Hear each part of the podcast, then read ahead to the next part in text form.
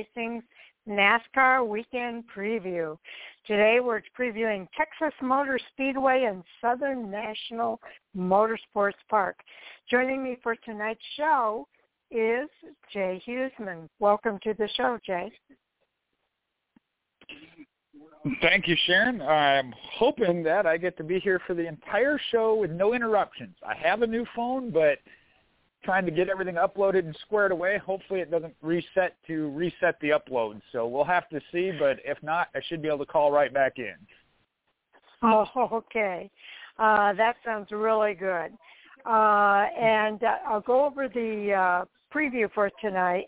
What we're going to do is first we'll preview the ARCA East race at Southern National Motorsports Park this weekend. This is going to be their fifth race. It's a, it's the first race of the second half of their season. So uh, four more races left for the ARCA East before they determine their uh, series champion. The other thing that's cool about this race is that it is the last standalone race for the ARCA East. All of their other races are going to be combined events with the ARCA Menard Series. So that's kind of an interesting point to that. That certainly adds a twist to their schedule. I know they had several that they were going to combine with, um, but to have that many, but again, they they got their own point system, so that'll keep that separate. You may not see the wins from some of these drivers, but it's still going to show you who uh, was up front, as well as make those drivers that much better. Absolutely. Uh, at 8:40, our guest Andreas uh, Perez de Lara is going to be coming on board. He is actually the Mexico Truck Series champion for last year, and this year he's racing the U.S. Legends Series, and uh, I'm looking forward to talking with him. He's with Rev Racing and part of the NASCAR Driver Diversity Program, so uh, definitely looking forward to that interview. Certainly another great driver in the uh, Rev Racing Driver Development Program. Another one coming from Mexico, this case out of the karting series. Uh, super interested to talk to him. Okay. At the top of the hour, 9 o'clock, we'll start our preview of the races at Texas, which include the Truck Series, the NASCAR Xfinity Series, as well as the Cup Series. But now keep in mind the Cup Series is a non-point paying point paying race this weekend. They're doing the uh, Cup Open as well as the All Star race, so that should be a lot of fun. Yeah, certainly a big weekend at Texas. You got the doubleheader for the Xfinity and Truck Series, and then the All Star race for the first time ever as well as then uh, Eddie Gossage's final uh, event there as uh, president and track promoter. Well, that is true. Uh, at the top of the next hour, which is 10 o'clock p.m. Eastern Time, our Fan for Racing crew will get into the Hot Topic Sound Off, uh, all about uh, our discussions on the hot topics of this week. So uh, that should be fun. I know uh, Mike can't make it, so I do have Tommy joining us for tonight. Well, I guess I got to have Mike with me for a little bit in the past couple of weeks, so got that all out of my system. It'd be fun to have Tommy back on. I always enjoy when Tommy gets the opportunity to come on, so uh, look forward to that. Yeah. I know we got some great hot topics. We do indeed. Uh, we're going to have to get into our preview of the uh, race at Southern. Na- it's the Southern National 200 presented by Solid Rock Carriers at Southern National Motorsports Park in Lucama, North Carolina. The race is this Saturday, June the 12th at 8 p.m. Eastern Time, and fans will be able to follow along on Track Pass on NBC Sports Gold, as well as the radio program at arcaracing.com. Now, this is a half-mile paved oval. They'll be racing 200 laps to cover a distance of 100 miles. So uh, a lot to look forward to here. As we mentioned, this is the fifth race of the season for these guys, and uh, there's a lot on the line. There is uh, Saturday's uh, Southern National 200 presented by Solid Rock Carriers at Southern National Motorsports Park is all about first and lasts. I'm sorry, is that where you were? Um, yeah, I kind of already covered here. some of that. All right, halfway through the season here with a pair of wins and a top five finish in each of the first four races, you got Joe Gibbs Racing driver Sammy Smith leading the ARCA Menard Series East Championship standings by a healthy 22 points over second place Mason Diaz. Now, if Diaz or anybody else is going to close on Smith in the title race, and if any of the top two, top seven drivers in points are to fight their way to a better standing by season's end, uh, Saturday's race at Southern National is very crucial. And that's as Sharon mentioned. It's the last standalone East race of the season. So it's the last time the series regulars will be able to race each other without that additional competition from the ARCA Menards main series drivers. For example, ARCA Menard Series regular Ty Gibbs entered the East Series race at Dover last month and led 125 laps. Gibbs, ARCA Menard Series point leader uh, Gibbs, and the ARCA Menard Series points leader, points leader Corey Heim, and others will battle the East regulars when the series closes its season at Iowa Speedway on July 24th. The Milwaukee Mile, August 29th, and Bristol Motor Speedway on September 16th. So Saturday's race at the Southern National is an opportunity for the East Series regulars who have not yet won this year. So there's a few drivers in that category, uh, and uh, I know Mason Diaz is one of those guys. Uh, he's certainly itching for a victory, given how long he has run into how strong he has run in 2021. He has three top five finishes in four races, including runner-up efforts at Five, State five Flag Speedway in Pensacola, Florida, and then Tennessee's Nashville Fairgrounds Speedway. There's also Joey East, who sits fourth in the East Series points. He's the only driver other than Smith and Diaz who has a top five finish in at least three of the four races they've run. He and Smith are actually the only drivers who, com- who have completed all 712 possible laps in the series this year. Then you got Daniel Dye, who has finished in the top 10 in all four East Series races in 2021 and is also looking for that first win. And starting at Southern National, he will push for that victory with the team that helped two-time East, uh, two-time reigning East champion Sam Mayer win five of the series' six races last season. So Dye, who ran the first four events of the season with Ben Kennedy Racing, racing recently joined GMS Racing for the remainder of the East Series schedule and then select ARCA Menard Series races. So beginning Saturday at the Southern National, he will run that team's famed number 21 Chevrolet with Race to Stop Suicide uh, sticking as his sponsor. Another. Uh, oh. You there, Sharon? Go ahead, Jay. Okay, uh, another East driver uh, entered at Southern National who is showing uh, race-winning speed in 2021 is Rajah Caruth, a rookie competing on the platform as part of the NASCAR Drive for Diversity program. Caruth's uh, top tens, including a fourth place finish at Five Flags, currently has him seventh in points. And we'll look at the points here in just a minute. I want to see if we can pull up. Hopefully this one gives me the updated um, entry list as well. We want to take a look at that, and then we'll pull up the points here and cover that before we shift gears. Jay, Jay, let me check and our guest is coming on board now, so we're going to go, kind of go yep. into that at this point. So let me yep. bring him into the queue. All right. Uh, really excited that we have with us tonight Andres Perez, Perez de Laura. And uh, actually, he is a 2020 NASCAR Truck Series champion in the Mexico Series. So uh, really excited to have you on board with us tonight. This year you're racing the U.S. Legends Series, correct? Hi, how are you? Uh, thank you for having me. Yes, uh, this year I'll be racing with Rev Racing in the NASCAR Drive for Diversity program and the Legends cars, and I'm really excited for it. All right. Yes, Rev Racing does such a great job with the Drive for Diversity program. And uh, talk to us a little bit about how you uh, uh, got into the Drive for Diversity program this year. Oh yeah, so last year uh, I raced in the NASCAR Trucks Mexico. That is like a divisional uh, development series for for NASCAR Mexico.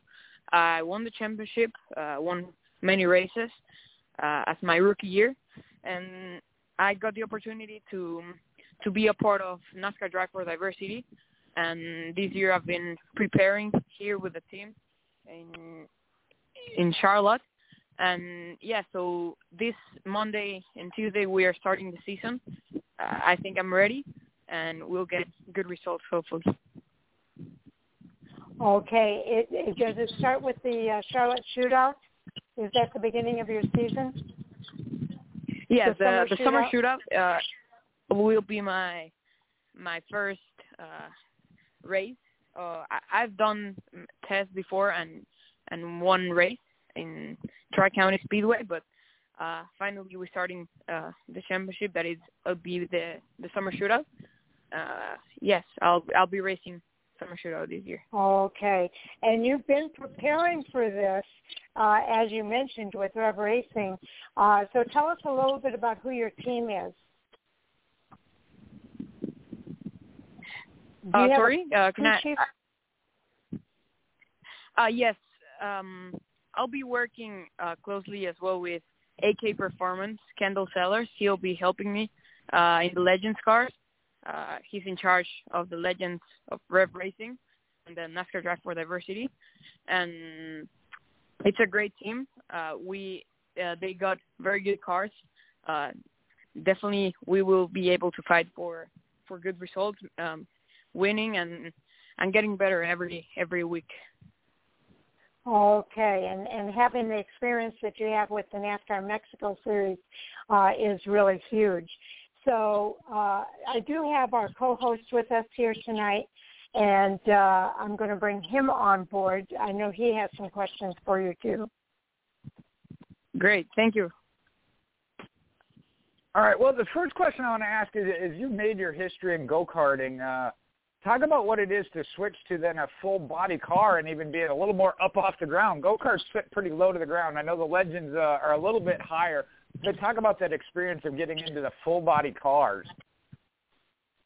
Yeah, so so I started my career in karting, and then I moved to to Formula Four uh, cars in Mexico, the Latin Latin American F4 series, and I started in road courses as well and then I got the opportunity to to go to NASCAR. Uh, I definitely uh, liked it. Um, it's it's very very fun racing. Uh, I I really prefer NASCAR and now, and yeah, it was a big transition from from karting to F4, and then moved to the bigger cars, NASCARs, and yeah, uh, definitely it took my time, uh, some tests to to get used to it, but now I think I'm I'm very comfortable with all the big cars, and and I think I'm getting better every time as well. And moving moving into those with the legend cars, we've seen uh, multiple drivers uh, that have gone through these legend cars that have moved all the way up to NASCAR uh, the top three touring series. So when you look at that, the importance of the legend cars, a lot of a lot of people maybe think that they aren't important, but we know that they are, and taking that step. Yes, legends are. It's a very competitive series. Uh, I'm very excited. Uh, I think it's a, a very technical car. It helps it teaches you a lot in NASCAR. Uh, the, there's very competitive field as well. Many many drivers, and yes, I've heard that many many of the NASCAR current NASCAR drivers uh, went there, so that has me very excited as well, um, knowing that maybe I can go up from there, and it'll definitely help me a lot to to start getting better. Last, last thing I wanted to ask you about before I start turning it back over to Sharon is is so we see the history of the family. So t- talk a little bit about your dad, his racing experience, and then the relationship you have with him now as you continue to grow and he, he's with you with that. Yeah, definitely. My my dad used to to race as well. He he raced NASCAR in Mexico some years. Uh, now he he's not racing anymore, but uh, he used to race in IMSA in the GTD class. Uh, he raced in 24 Hours Daytona and Ferrari Challenge. Um, he he he was a very good driver, and he he has helped me a lot uh, since my my starts in karting. He has teaching me a lot, and he he's always there with me. And I I've I've learned many things from him uh, that I use in the track. Um, hopefully I can do my my own path uh, because I, I really like NASCAR. Uh, he used to do NASCAR as well, but he was not very into it. And but yeah, definitely he has helped me a lot uh, to the point where I am right now, and he'll he'll be helping me a lot as well in in this summer, uh, racing the legends. Well, I know I know you get paid and signed as the driver, but generally that's a package deal. Then when somebody comes with their dad or other support like that, they kind of become a, an additional member of the team, a two for one deal, I guess. Yes, yes. All right. Well, I'm going to turn it back over to Sharon here. I know she's got a couple more to ask you about. Great.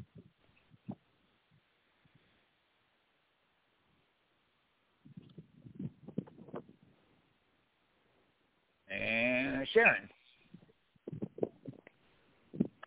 I had the mute button on. Sorry about that. I think it's uh, so great, Andres, that your your dad is so involved with your career and uh, you know supporting you in such a big way. When he was racing, did you have a chance to go with him to the track? Yeah, definitely. I love that. Uh, I went to Daytona and many tracks in the U.S. Uh, as well in Mexico, and always trying to to learn uh, new things there. Uh, I was I was uh, maybe 10 years old. I I didn't even start uh, to racing cars, but it, it did help me a lot. Now I I use some of the things he, used to do, and and yes, uh, I I visited many tracks in the U.S. and now I'm uh, hopefully I'll be driving in there uh, soon, and yes, I'm very excited. Thank you. Okay. Now you're still in the tenth grade, and you've got school. So how difficult is that, especially when you're talking about uh, Mexico and racing in the U.S.? Are are you homeschooled? Yeah, that. Uh, no, uh, I'm actually still in tenth grade. Right now in Mexico, we're still in online school because of the pandemic. Um, fortunately, uh, I'll be living in Charlotte only the summer, so I'll be able to go back to Mexico and continue my studies. Uh, it, there's uh, there there will be definitely a point where I need to to give preference to to cars uh, when I when it takes more time. But right now I'm still studying, uh, trying to learn as much as possible. But yeah, I'll I'll definitely give it everything for uh, racing sometime. okay. Uh, now, I also noticed that you enjoy doing the iRacing, mountain biking, and motocross. Uh, now, uh, I, I, all of those things probably help you to some degree in your racing, I suppose. Uh, but talk a little bit about your, your what you enjoy doing when you're not racing on the track. Yeah, definitely. I love I love iRacing. Uh, I I race every time I can in my simulator at home. Uh, also, like uh, I also really like mountain biking. Uh, it's really fun and motocross as well. Uh, it's it's pretty similar to it, but the, I I really li- like like doing that. Also, snow skiing. Um, I really like extreme sports, as you can see, and yeah, definitely iRacing helps me as well not only for fun. Uh, it helps me to to know better the tracks before I go to to them and to keep my getting my pace getting better and my lap times as well. Okay, that is awesome. Now, also, uh, I know you were inspired by your dad, but if, if looking at the NASCAR drivers, and the Drive for Diversity program in Rev Racing, there was Daniel Suarez before you. Um, and how how did he inspire you?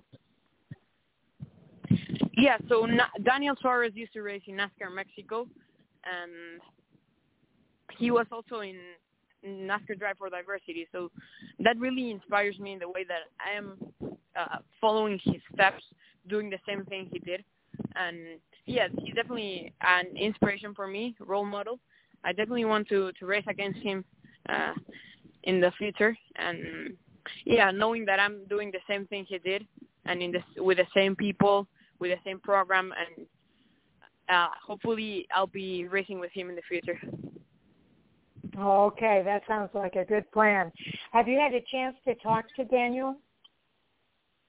Um, yes, only a few times. Uh, I've talked to him. Uh, hopefully, I can talk to more in the future. But yeah, so only only a few times. Uh, I've I've sent him texts and and uh, only a few phone calls. But yes, um, he definitely um, knows about me. Hopefully, and he can hopefully he can teach me some things in the future as well. Okay. Yeah, we've had Daniel on the show when he was in the K&N Pro Series here uh, several times. So uh, uh, we're really familiar with uh, his career path and and how well he's doing now in the Cup Series.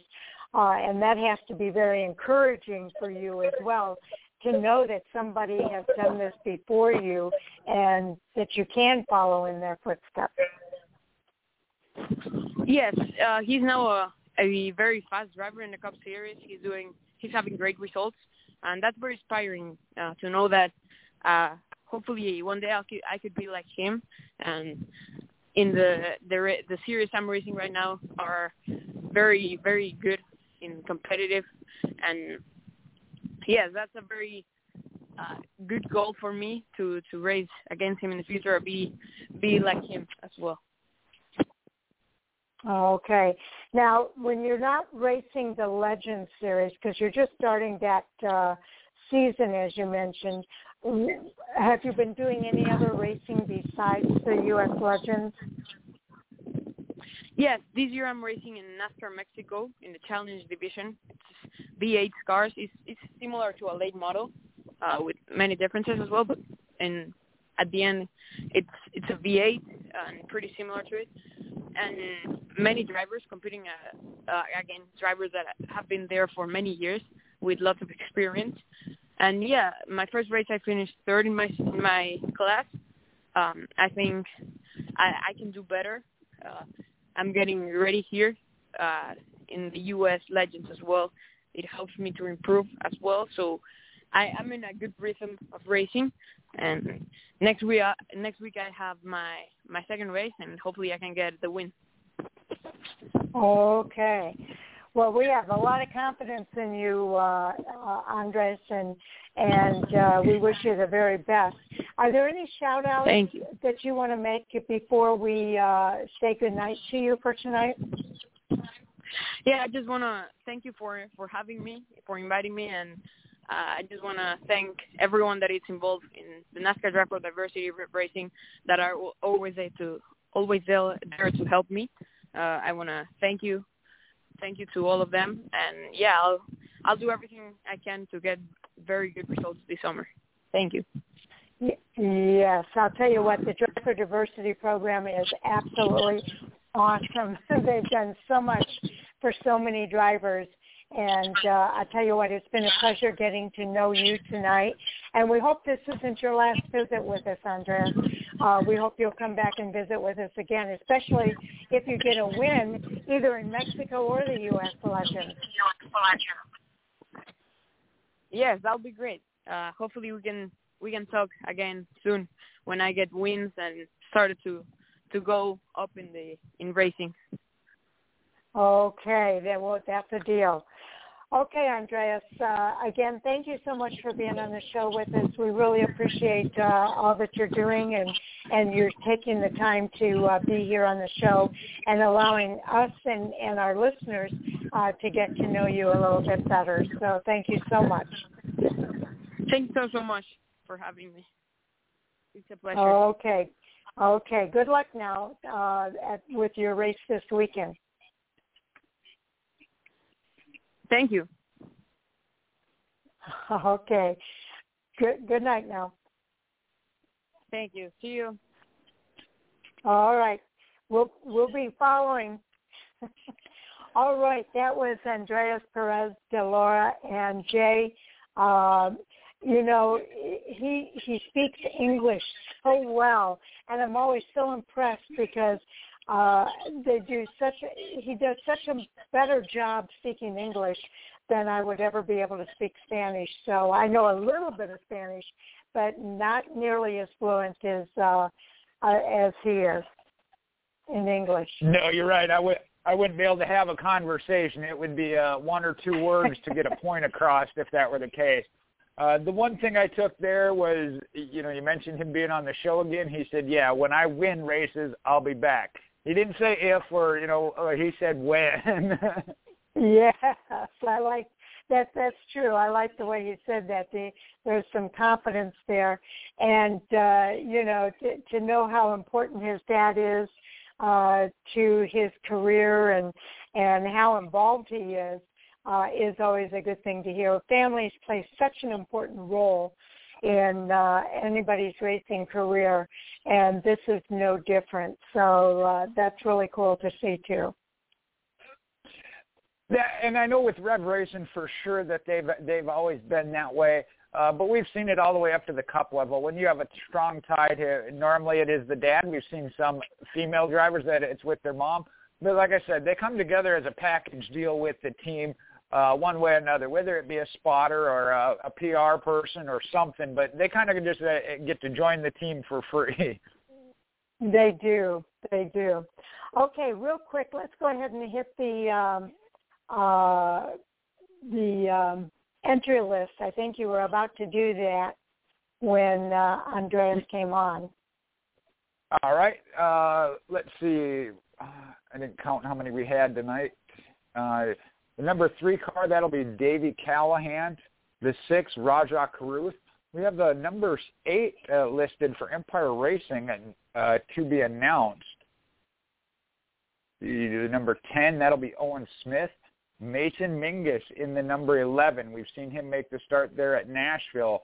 Excellent late model driver from that area out of uh, Brentwood, Tennessee.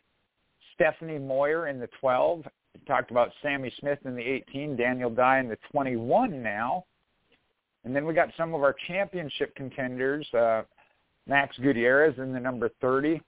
We have another on number 42 listed as to be announced. Brad Smith in the number 48. Morgan Alexander uh, in the 50. Mentioned Joey East in the number 54. Mason Diaz in the 74. And then the last pair will be Justin Carroll in the 91 and Wayne Peterson making an East Series start in the number zero six cell phone team. So let me see if I got how many that is. Two, four, six, eight, ten, twelve, fourteen, sixteen drivers on the entry list.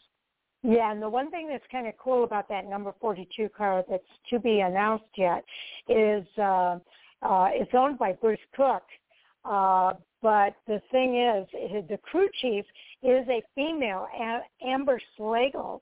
So that's going to be kind of a highlight this weekend in this East race is that we're going to have a female crew chief uh, for that number 42.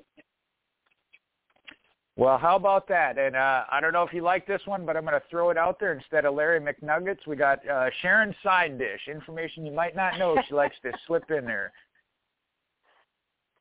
Okay, well, I like to keep fans up to date with what's going on, and uh, you do a pretty good job of uh, being up on things as well, Jay. So thank you so much. I told you, I don't remember when it was the other night when we had that. I told you I'd think on it, and that was what I came up with. It's a side dish. oh, okay. There you go. Okay, uh, let's go ahead now and move to our national series, uh, starting with the truck series. They're going to be racing at uh, the Camping World Truck Series is going to be racing at Texas Motor Speedway and the SpeedyCash.com 220 uh, and that race is this Saturday, June the 12th at 1 p.m. Eastern Time. Now, the pre-race coverage uh, will be on Fox Sports 1 starting at 12 noon Eastern, and the radio coverage on MRN and Sirius XM NASCAR Radio. The distance is 220.5 miles over 147 laps. Uh, stage one and stage two are both 35 laps apiece, uh, and the final stage ends on the last lap, which is 77 uh, laps. So uh, it should be an interesting race at the Texas Motor Speedway. We're back at the 1.5 mile track. Certainly gonna be, and we got a couple of notes to throw out. We'll start with the Sunoco Rookie of the Year update. Now, coming out of his second place showing at Charlotte, Carson Hocevar continued to extend his lead over Chandler Smith to stay atop of the Sunoco rookie standings. He now holds a 53-point advantage at 264 to 211. Now, Smith had a very respectable showing himself, finishing sixth, but only Hocevar scored stage points between the two. Now, Hailie Deegan currently sits third with 179 points after she finished 13th. Another good run for Hailie uh, there at Charlotte. Unfortunately, Chase Purdy uh, has 106 points and sits in fourth. He finished 34th. And then Chris Wright is fifth with uh, 58 points. Now, Wright has only competed in six of the 10 races this season, most recently at Charlotte, uh, where he was 23rd at the conclusion of the race. Okay. Uh, next up, we are going to cover um, some more uh, tidbits here pertaining to the uh, truck series, and we did mention this before, uh, but we'll kind of make it official, I guess, here now. Brendan Poole is making his 2021 NASCAR National Series debut with On Point Motorsports uh, this weekend, and he'll be driving the number 30 Toyota for the team. Uh, he's marking his again his debut. And Poole, who grew up near Houston, Texas, spent the beginning of the year recovering from an injury that was the result of a snowboarding accident. Now, Poole's best finish in the Camping World Truck Series was a runner-up result at Charlotte, another 1.5 mile track in 2019. So it's really good that he's coming back uh, and that we are seeing him on the track with On Point Motorsports. Uh, certainly is. Know we talked about that just at the tail end of the show Monday night, I believe. Uh, good to see. Uh, one thing we got to look at though in the truck series is we got five races left. We're ten down, five to go in the regular season. So not too much has changed from three weeks ago. John Hunter Nemechek, Ben Rhodes, Sheldon Creed, and Todd Gilliland are still the only drivers to have secured spots in the playoffs by virtue of wins. That currently leaves six spots to be filled on points, guaranteeing at least one will be transferring into the playoffs on points. And you got first-time Texas winner Johnny Sauter He's still holding on to that 10th and final spot based on points, but he's now just two points ahead of Austin Wayne Self, who's the first driver on the outside looking in. Another previous Texas winner, Matt Crafton, he dropped to seventh on the playoff grid, but is still comfortably in position to advance to the postseason. The remainder of the field currently in the playoff picture, you have Austin Hill, and he moved up to third in points. Zane Smith is sixth. Stewart Friesen eighth. Carson Hocevar now ninth on the playoff grid, and they're all still looking for their first win at Texas Motor Speedway. We mentioned this several times. Although Grant Enfinger is currently ninth overall in points, he is not eligible for the playoffs at this point after missing the race at the Daytona Road Course early in the season. And the fact that we haven't heard anything about him getting a waiver, it doesn't look good for uh, Enfinger as far as the playoffs. Now, Hill has nine starts at Texas with a pair of top five finishes, including a runner-up result last year. Smith has two starts, both last season, and finished third in his second race. Friesen has a trio of top fives and four top ten results, including a best of second in the first race there in 2018. It'll be Sunoco rookie uh, points leader Hocevar. He'll be making his track debut this weekend. Okay, now John Hunter Nemechek puts Toyota back in victory lane. After Toyota dominated the opening portion of the season by winning the first seven races, Chevrolet and Ford took their turns in victory lane at Darlington and the Circuit of the Americas. But at Charlotte Motor Speedway two weeks ago, Toyota came roaring back into the winning winner's circle with Busch Motors' John Hunter Nemechek behind the wheel. The win was Nemechek's third of the year and sixth for KBM. It gives him a solid 44-point advantage over Ben Rhodes for the points lead and a shot at the regular season championship and the spoil of 15 additional playoff points that come with the title. Now, the NASCAR Camping World Truck Series heads to Texas Motor Speedway, where Nemechek has yet to net a top five finish but he also hasn't raced there in the truck since 2017. His best finish came in his second start there. That was the summer of 2016 when he was seventh. Overall, he has an average finish of 15.2 in five starts there between 2015 and 17.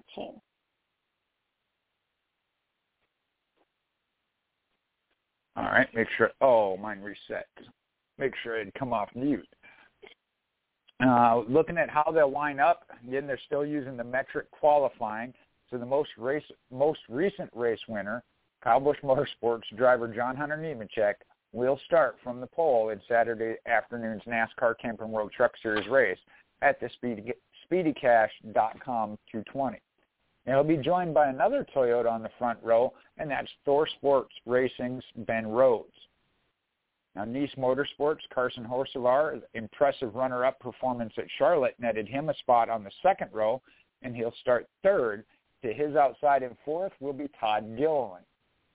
Then we have Austin Hill, Stewart Friesen, Zane Smith, Chandler Smith, Derek Kraus, and Drew Dollar that'll complete uh, the top 10.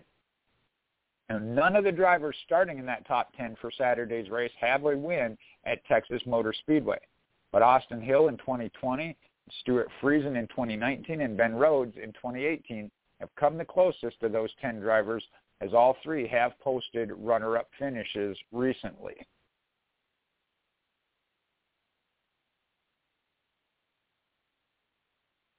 Okay, next up, uh, back and forth here. So give me just a second. Um, next up, we're going to be talking about the Camping World Truck Series being back in action at Texas. Uh, they took last weekend off, but now they're returning to action at Texas Motor Speedway for the Speedy Cash 220 on Saturday, June the 12th. And uh, it'll be a double header day with the NASCAR Xfinity Series wrapping up today with a race at 4 p.m. Eastern Time.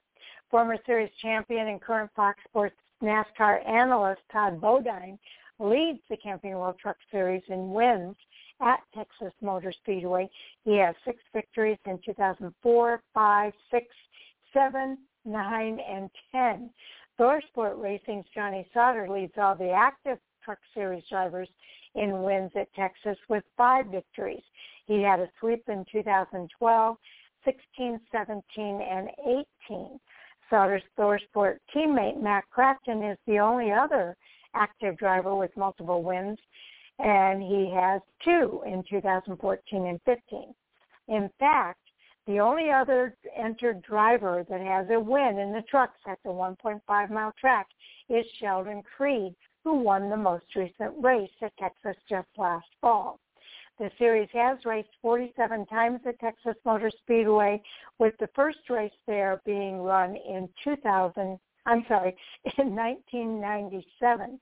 There have been 24 different winners to visit Victory Lane over the years, and Todd Bodine is the all-time wins leader on the circuit with six. Brendan Gaughan has four wins. Ron Hornaday has recorded three. Greg Biffle, Dennis Setzer, and Jack Sprague all have two apiece. Of note, nine times a Texas race winner has gone on to win the Camping World Truck Series championship that same season. The first to do it was Greg Biffle in 2000, and the most recent driver to do it was Sheldon Creed just last year. In fact, in five of the past seven years, a Texas race winner has won the series title. So it started with Greg Biffle in 2000. In 2001, it was Jack Sprague. In 2006 and 10, it was Todd Bodine. In 2014, it was Matt Crafton, Erik Jones, Johnny Sauter, Christopher Bell, and that covers uh, from 2014 to 17, and then Sheldon Creed, who did it just last year. So uh, pretty interesting there, uh, especially that last stat. In five of the past seven years, a Texas race winner has won that title.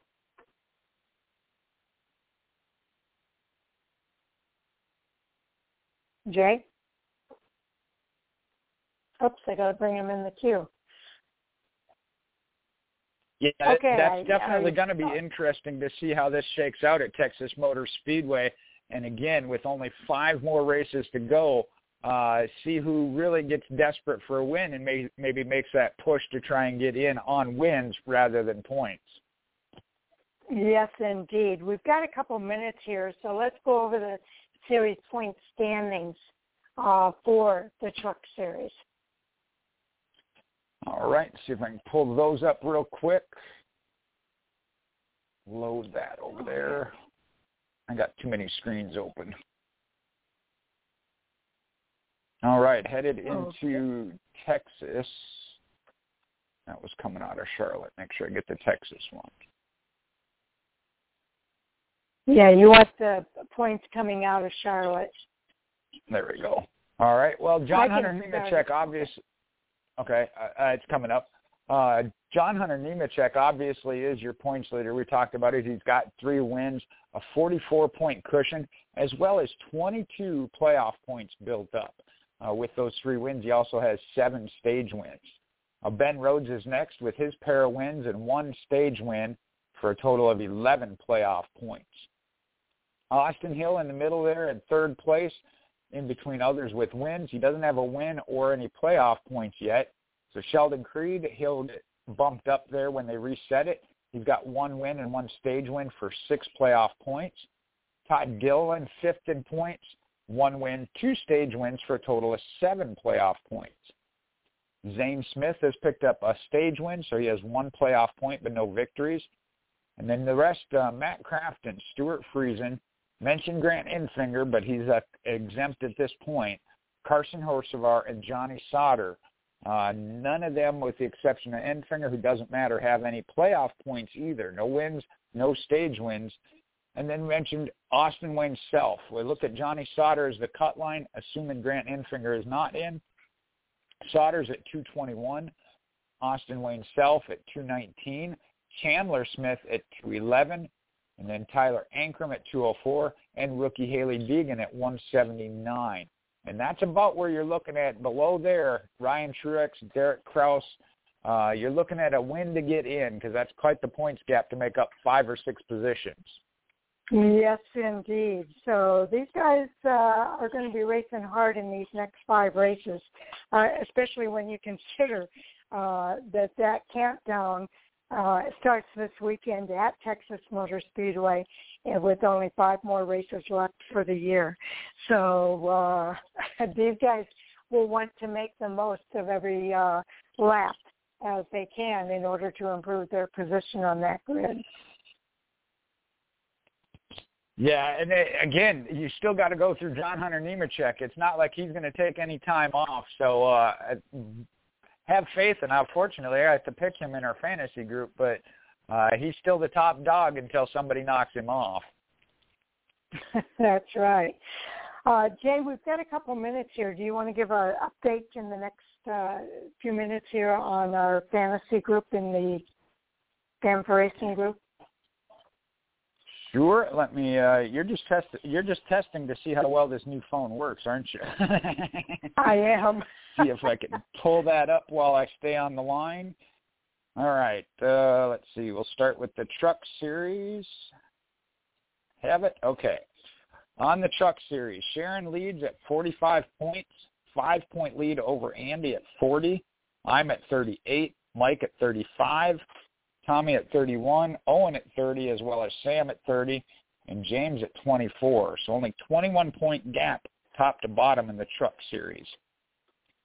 The Xfinity Series, we are now tied at the top, and I say we, it's not me. Uh, Andy and Mike are tied at the top at 56 points.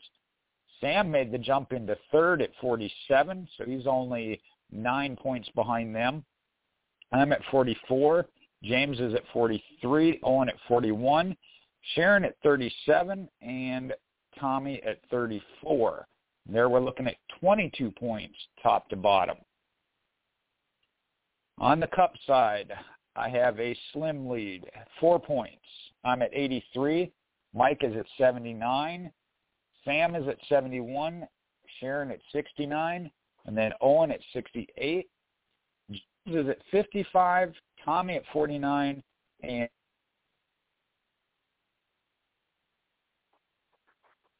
Okay, did I lose you? I think sounds like you hit the mute button.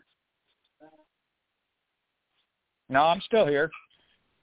Oh, okay. I I didn't hear anything for a little bit. Okay. Um, there on the cup side, I was saying uh, Andy been sticking with Chase Briscoe as he's going to throughout the uh, All Star weekend as well, uh, having a bit of a rough go of it. Other than that, it's a 34 point lead from Tommy up to me. And then let me see if I can find the overall. Uh, Mike stretched that one out on me. He's at 170 total. I'm at 165, five points back. Sharon's at 151. Sam at 148. Owen at 139. Andy's at 128. James at 122. And then Tommy at 114. So there it's a 56 points. And uh, mentioned the Truck Series moving into their playoffs. As each series hits the playoffs, we're going to bump this up to double points. So 14 points per weekend or per race for each series will be available once they all hit the playoffs. Wow. so uh, it's going to get interesting for our Fan4Racing fantasy group as well.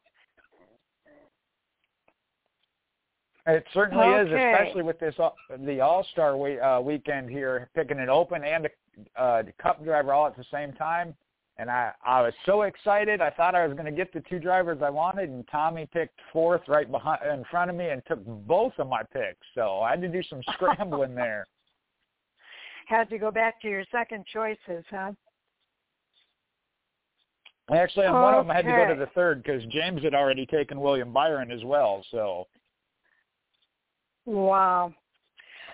Okay, uh, let's go ahead and move on now to the NASCAR Xfinity Series. They'll be racing the Alsco Uniforms 250 at Texas Motor Speedway again on Saturday, June the 12th at 4 p.m. Eastern Time.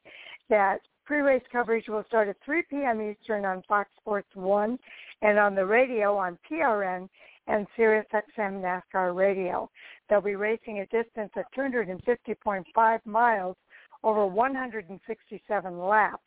The first two stages are 40 laps apiece, so ending on lap 40 and again on lap 80.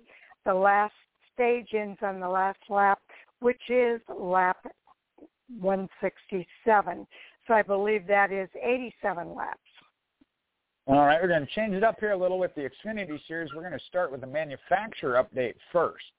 Uh, Chevrolet is currently leading that charge in the Xfinity Series with seven wins so far in the season, total of 484 points in their manufacturer standings. The Chevrolet's wins have come at Homestead Miami Speedway, Las Vegas Motor Speedway, Atlanta Motor Speedway, Martinsville Speedway, and then Talladega Super Speedway, Darlington Raceway, and most re- recently the Mid-Ohio Sports Car Course. Toyota is in second in the standings. They have 455 points, three victories. The Toyota wins came at the Daytona Road Course, the Circuit of America, and at Charlotte Motor Speedway. Lastly, Ford is in third with three wins, 441 points. Their wins came at the season opener at Daytona and then Phoenix Raceway as well as Dover International Speedway. Okay. Uh, next, we'll get into our Sunoco Rookie of the Year update in the Xfinity Series. Uh, and after another solid run for the rookie, Ty Gibbs at Mid-Ohio last weekend, banking his sixth uh, top 10, his, banking his fifth, sixth top five finish in seven starts this season. He's extended his lead over his junior motorsports uh, driver Josh Berry in the Sunoco Rookie of the Year standings.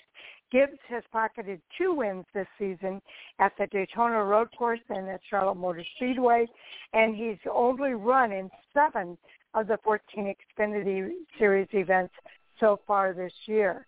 So Gibbs is at, uh, he has four awards at 272 points, and uh, Josh Berry is at 256 points, also with four awards. Ryan Vargas is at 129 points with four awards, and Jade Buford at 44 points with no awards. So uh, that is uh, where they stand in the points. Junior Motorsports Josh Berry is holding on to second place in the rookie standings. He's just 16 points behind Gibbs heading into Texas this weekend. Uh, Jay, can you take this over? Certainly. Uh, follow following that, sorry. Um, she was under the rookie. Scroll down there. And 11 starts so far this season. He has one win at Martinsville and three top fives and six top tens. So had a total of 151 laps an average start of 16.6. Now, JD Motorsports, Ryan Vargas, he's still sitting in third in the rookie point standings with 129. His 12 starts so far this season for JD Motorsports. Vargas got his best finish of 16th coming at Charlotte Motor Speedway. Now, Jade Buford joined the rookie party just two weeks ago in the standings. He's got 20 points and that, or started there with 20 points and now has 44 points after the Mid-Ohio race.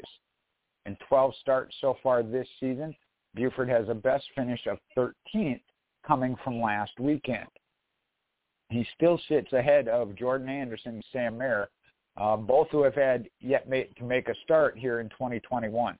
Sam Mayer will be starting shortly. I don't know the exact race he's starting, but Jordan Anderson's team has been putting other drivers in the vehicle uh, in order to get the points build up. So they're looking to advance their team further in the standings. Yes, indeed. Move up here. Also, okay, got it. Also, Will Rogers is going to be joining Sam Hunt Racing. Uh, it was announced that Will Rogers, who's 26, is returning to the NASCAR Xfinity Series to pilot the number 26 GoodRx Toyota beginning at Nashville Super Speedway. He's a four-time winner in the ARCA Menard Series and is also a member of the 2018 to 19 NASCAR Next Class. He brings GoodRx on board the Toyota for his debut at Nashville. In 2019, Rogers made four Xfinity starts at Iowa, Mid-Ohio, Charlotte, Roval, and Homestead Miami Speedway. He has a best finish of 12th at Mid-Ohio. Rogers is the only active driver in the NASCAR from Hawaii and was diagnosed with a chronic liver disease, primary sclerosing cholangus. I'm probably butchering that, uh, but to shorten it, it's PSC. At the age of three, since then he's lived a healthy life uh, with PSC and is on a mission to use his platform to help fight liver diseases for himself and others who are suffering. He established the Will Rogers Liver Health Foundation, a 5013 organization. So uh, it's really good to have him back in the Xfinity Series and uh, behind a very important uh, foundation that will help many, many people. Certainly hope so. It's great to see a driver with a cause like that. I know I just mentioned Ryan Vargas, another one uh, that has a, has a organization like that that they support based on personal reasons. Uh, not that you want to see anybody go through that, but they bring awareness to it for others. So Now we're going to look at that bubble trouble. The playoff shakeups are continuing. Uh, up top, Kaulig Racing's AJ Allmendinger got his second win of the 2021 NASCAR Xfinity Series season this last weekend at Mid-Ohio Sports Car Course, which means that for the drivers without a win, they haven't lost another spot that's up for grabs here in the postseason. Currently, there are still only uh, five drivers locked into the postseason with wins. Austin Cindric, Justin Allgaier, Allmendinger, Jeb Burton, and Myatt Snider. That means they're here in the Xfinity Series. There's seven spots left in the field to either make it in on uh, with a win or on points. Daniel Hemric jumped back up to six in the standings is the highest ranked driver without a win right now. And he's 128 points above the cut line, so his points cushion is pretty strong. But if that bad luck continues to strike for him, he might lose that gap. And that gap uh, be filled by Harrison Burton, teammate to Hemric at Joe Gibbs Racing. Uh, they're tied with that 128-point cushion, but Hemric owns the tiebreaker due to his best finishes so far this season. Then you have another Joe Gibbs Racing teammate, Brandon Jones. He's been improving over the last few weeks, and he's been sitting in the final playoff transfer spot after a couple of bad finishes, but made his way up to ninth. Justin Haley is sitting still sitting in eighth. He's the only Kaulig racing driver without a win so far this year. Noah Gragson has been up and down all season. He's currently now in that final playoffs transfer spot just 15 points above the cut line. He's had a handful of bad results, including this last weekend at Mid-Ohio, where he didn't even make it one lap around the track. Uh, but he's hoping he can swing the pendulum back to the positive side this weekend at Texas. Uh, just outside that spot, the 12th spot, the cutoff line is Brandon Brown. He's in 13th, mentioned 15 points below the cut line right now. He still had a career season, and has been above the cut line as well as below. If he stays consistent, he'll be able to jump back above that cut line. Riley Herbst and Ryan Sieg are sitting 14th and 15th respectively, and those two have been running up front more regularly now and are fighting their way, trying to fight their way into the top 12. I think this uh, cut line here for the Xfinity Series is going to be real intense. Um, a couple of drivers didn't mention 10th and 11th That'd be Michael Annett in 11th, Jeremy Clements in 10th. And they are currently 10 and 11 points. I'm sorry, uh, 10 and 21 points above Noah Gregson in 12th. Uh, mentioned Riley Herbst. He's at 279. So he is 45 points below the cut line. Mentioned uh, they got a few more races here. They got 13 in, 13 more to go, I believe before their playoffs uh, start. So you got a little bit of uh, time there with the races, but that's still a lot of points to be making up just on points, especially if Gregson, Brown, Annett, and Clements are running strong.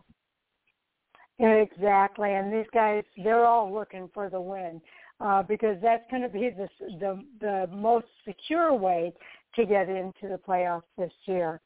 Okay, and there's nothing new here, but Joe Gibbs Racing heads to Texas Motor Speedway looking for more wins. The organization returns to Texas looking to get their series leading 15th victory at the 1.5 mile track this weekend in the Alsco Uniforms 250. Not only will Gibbs have the normal cast of Xfinity regulars, Brandon Jones, Harrison Burton, and Daniel Hemric, but also the winningest driver in series history is slated to run as well, and that would be none other than Kyle Busch. The 36-year-old Las Vegas Nevada native Kyle Busch has the strongest numbers at Texas Motor Speedway during his time in the Xfinity Series. He has the most poles, poles with four, the most wins with nine, and the most top fives with 16. He's also tied with Kevin Harvick and Matt Kenseth for the most top tens, which is 17. He is tied with Elliott Sadler for the most lead lap finishes at 19, and he's the leader in laps completed at 4,292 and for laps led at 1,701 at Texas, as well as Busch will be piloting the number 52, I'm sorry, the number 54, Joe Gibbs Racing Toyota this weekend, looking for his 10th series victory. If Busch wins this weekend at Texas, it will become the second track in the series that Busch has won at in double digits, joining Phoenix Raceway, where he has 11 wins. Busch's Joe Gibbs Racing teammates Harrison Burton won the playoff Xfinity Series race at Texas last season. He's hoping to go back to back, and Harrison Burton has the third best driver rating at Texas behind Kyle Busch and Kevin Harvick. He has an average finish of 4.3 and a pre-race driver rating of 113.6. Harrison also has the second best green flag speed with an average of 174.638 miles per hour. That's behind Noah Gragson at 174.792 miles per hour. So it's pretty close competition there, but Joe Gibbs uh, racing is looking pretty strong going into Texas. Well, I'd, I'd have to look all the way through all the races, but Joe Gibbs Racing is pretty strong everywhere, so uh, there's no surprise there, as you said. Now everything's bigger and better in Texas. For the NASCAR Xfinity Series this weekend will be the 41st race at Texas Motor Speedway. There have been 21 different race winners and 24 different pole winners in the first 40 races at the 1.5 mile track. Erik Jones holds the record, Xfinity Series record for the youngest pole winner. It was 18 years, 9 months, 11 days back in April of 2015. NASCAR Hall of Famer Mark Martin holds the record for the oldest Xfinity pole winner at Texas when he did it at 47 years, 9 months, and 26 years, or I'm sorry, 26 days uh, back in November of 2006. Only six races have been won from the pole position or the first starting position in the Xfinity Series history at Texas. The last driver to accomplish that feat being Ryan Blaney back in 2018. And 2004 Xfinity Series champion Chase Elliott, he holds the record for the youngest winner in Texas history uh, for the series. He was 18 years, 4 months, and 7 days when he did it in 2014. And Jeff Purvis is the one that holds the opposite end as the oldest, three years, one month, and 18 days when he did it in 2002. Just to get a Kyle Busch note in there, he holds the race record. It's 151.707 miles per hour, coming back on April 5th, 2008. Jeff Green holds the qualifying record at 193.493 miles per hour, done on April 6, 2002. Now this race last season was won by Team Penske's Austin Cindric. He led 44 laps en route to his victory. Chase Briscoe finished behind him in second, and Justin Allgaier was third. Allgaier had led a race high 98 laps and led, or sorry, swept the first two stages. Some other notes here, Jeremy Clements will make his 25th Xfinity Series start at Texas the most of any active drivers. And Texas has been a place of first for many. We got Kurt Busch in 2006, Dale Earnhardt Jr. in 98, Chase Elliott in 2014, and Erik Jones in 2015 that all got their first Xfinity Series win at Texas Motor Speedway. Alex Bowman in 2013, Denny Hamlin in 2006, and David Ragan in 2007 they all got their first Xfinity Series pole at Texas Motor Speedway. Okay, well, it's a Howdy Texas uh, doubleheader this weekend, as we mentioned earlier. Uh, in addition to the Alsco Uniforms 250 on Fox Sports 1 and PRN Sirius XM NASCAR Radio at 4 p.m. this Saturday, there's going to be the Camping World Truck Series kicking off the weekend uh, that same day, Saturday the 12th at 1 p.m. Eastern with the SpeedyCash.com 220 prior to the green flag for the Xfinity Series. The series heads to Texas coming off an exciting weekend at Mid-Ohio Sports Car Course, making left and right turns. AJ Allmendinger got his second win of the season on Saturday after an impressive run from the back of the field in the final stage. Uh, the win tied him with Marcos Ambrose for the most NASCAR Xfinity Series road course wins all time. Uh, Allmendinger's first career win in the Xfinity Series came at Mid-Ohio in 2013 in the inaugural race at the track. Last weekend's race had seven cautions for 23 laps with seven lead changes and a margin of victory of just 0.809 seconds. Kaulig Racing swept the first two positions with Justin Haley coming in second to AJ Allmendinger. Ty Gibbs finished third, followed by Brandon Jones in fourth and Andy Lally rounding out the top five. It looked like a road course ace uh, Austin Cindric was going to, after leading 30 of the 78 laps, but he lost the lead after taking the outside on one of the final restarts and being shuffled off course. He ended up finishing 14th in the number 22 Team Penske Ford. Brandon Brown finished sixth. Michael Annett finished behind him in seventh. Josh Berry in eighth. Ryan Sieg in, Ryan Sieg in ninth, and Josh Williams rounding out the top 10. By virtue of the metric qualifying, AJ Allmendinger gets to start on the pole this weekend for the Alsco Uniforms 250 at Texas, and his teammate Haley will join him on the front row. Jones, Cindric, Daniel Hemric, Michael Annett, Brown, uh, Jeff Burton, Ryan Sieg, and Alex Labbe are all starting inside the top 10 for this weekend's race. So uh, uh, going to be fun. I think it's going to get wild and crazy. What are your thoughts? Yeah, that's right. You're right. I'll go back to the it's bigger and better at Texas, and we talk about that points bubble there. Uh, could blow up uh, here at this uh, track this weekend, as that seems to be a track that uh, could have some big swings to it when we talk about the point standings. Yes, indeed.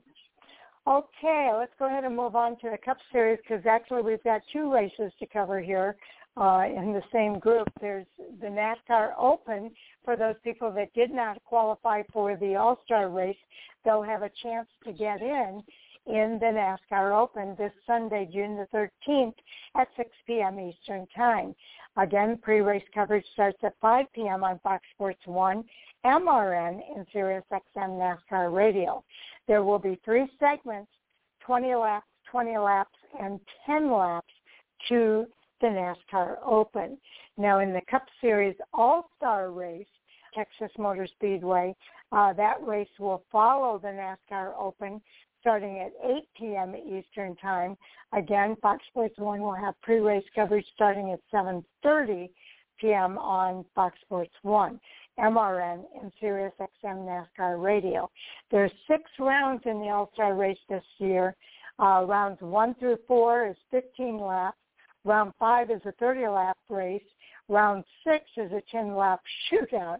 So talk about wild and crazy uh, it's going to be a fun all-star race out there at Texas Motor Speedway. So far, uh, what we've seen, uh, most certainly, you know, we've seen it uh, regularly at Charlotte, then Bristol, but I think Texas is going to add to that list of great all-star, as well as our all-star open uh, races. I'll give some updates there. The All-Star Laps for Charity, uh, presented by SWAT Roofing and Contracting, kicks off the weekend at Texas. The Speedway Children's Charities and Texas chapter will provide NASCAR All-Star race fans with the opportunity to hit the track with their own vehicles mere hours before their heroes compete for the $1 million to win prize uh, with the June, June 13th All-Star Laps for Charity presented by SWAT Roofing and Contracting. Participants will be uh, experience the uh, thrill of driving around the 1.5 mile Speedway Oval from 8 to 10 a.m. and it'll benefit local children who are in need. A $50 donation provides three laps on the track, all speed, all proceeds going to the Speedway Children's Charities Texas chapter. Uh, pre-registration is required. All drivers must be 18 years of age or older. Passengers must be at least six years of age. Safety belts will be worn at all by all occupants. Electric cars are prohibited. Uh, and the Texas Motor Texas Motor Speedway pace car will set the speed limit. You can visit uh, speedwaycharities.org backslash Texas for for more information and to register, so you can get pre-registered. Okay, well that's a pretty cool event for uh, fans. Uh, now, also, Sammy Hagar is going to play during the pre-race festivities at NASCAR uh, for the All-Star race. He's uh, Sammy Hagar and fellow guitarist Vic Johnson are playing Hagar's classic guitar rock song "I Can't Drive 55" as part of the pre-race festivities for the 37th annual NASCAR All-Star Race on June 13th at Texas. The two guitarists will perform the 1984 radio and MTV hit from the stage located in the Texas Motor Speedway grandstands at section PL 102. So Hagar rose to fame in the 1970s with the band Montrose and now classic rock candy. He then began a very successful solo career with songs like There's Only One Way to Rock, Your Love is Driving Me Crazy, and Bad Motor Scooter. his success continued as his lead singer for Van as the lead singer for Van Halen from 1985 to 1996.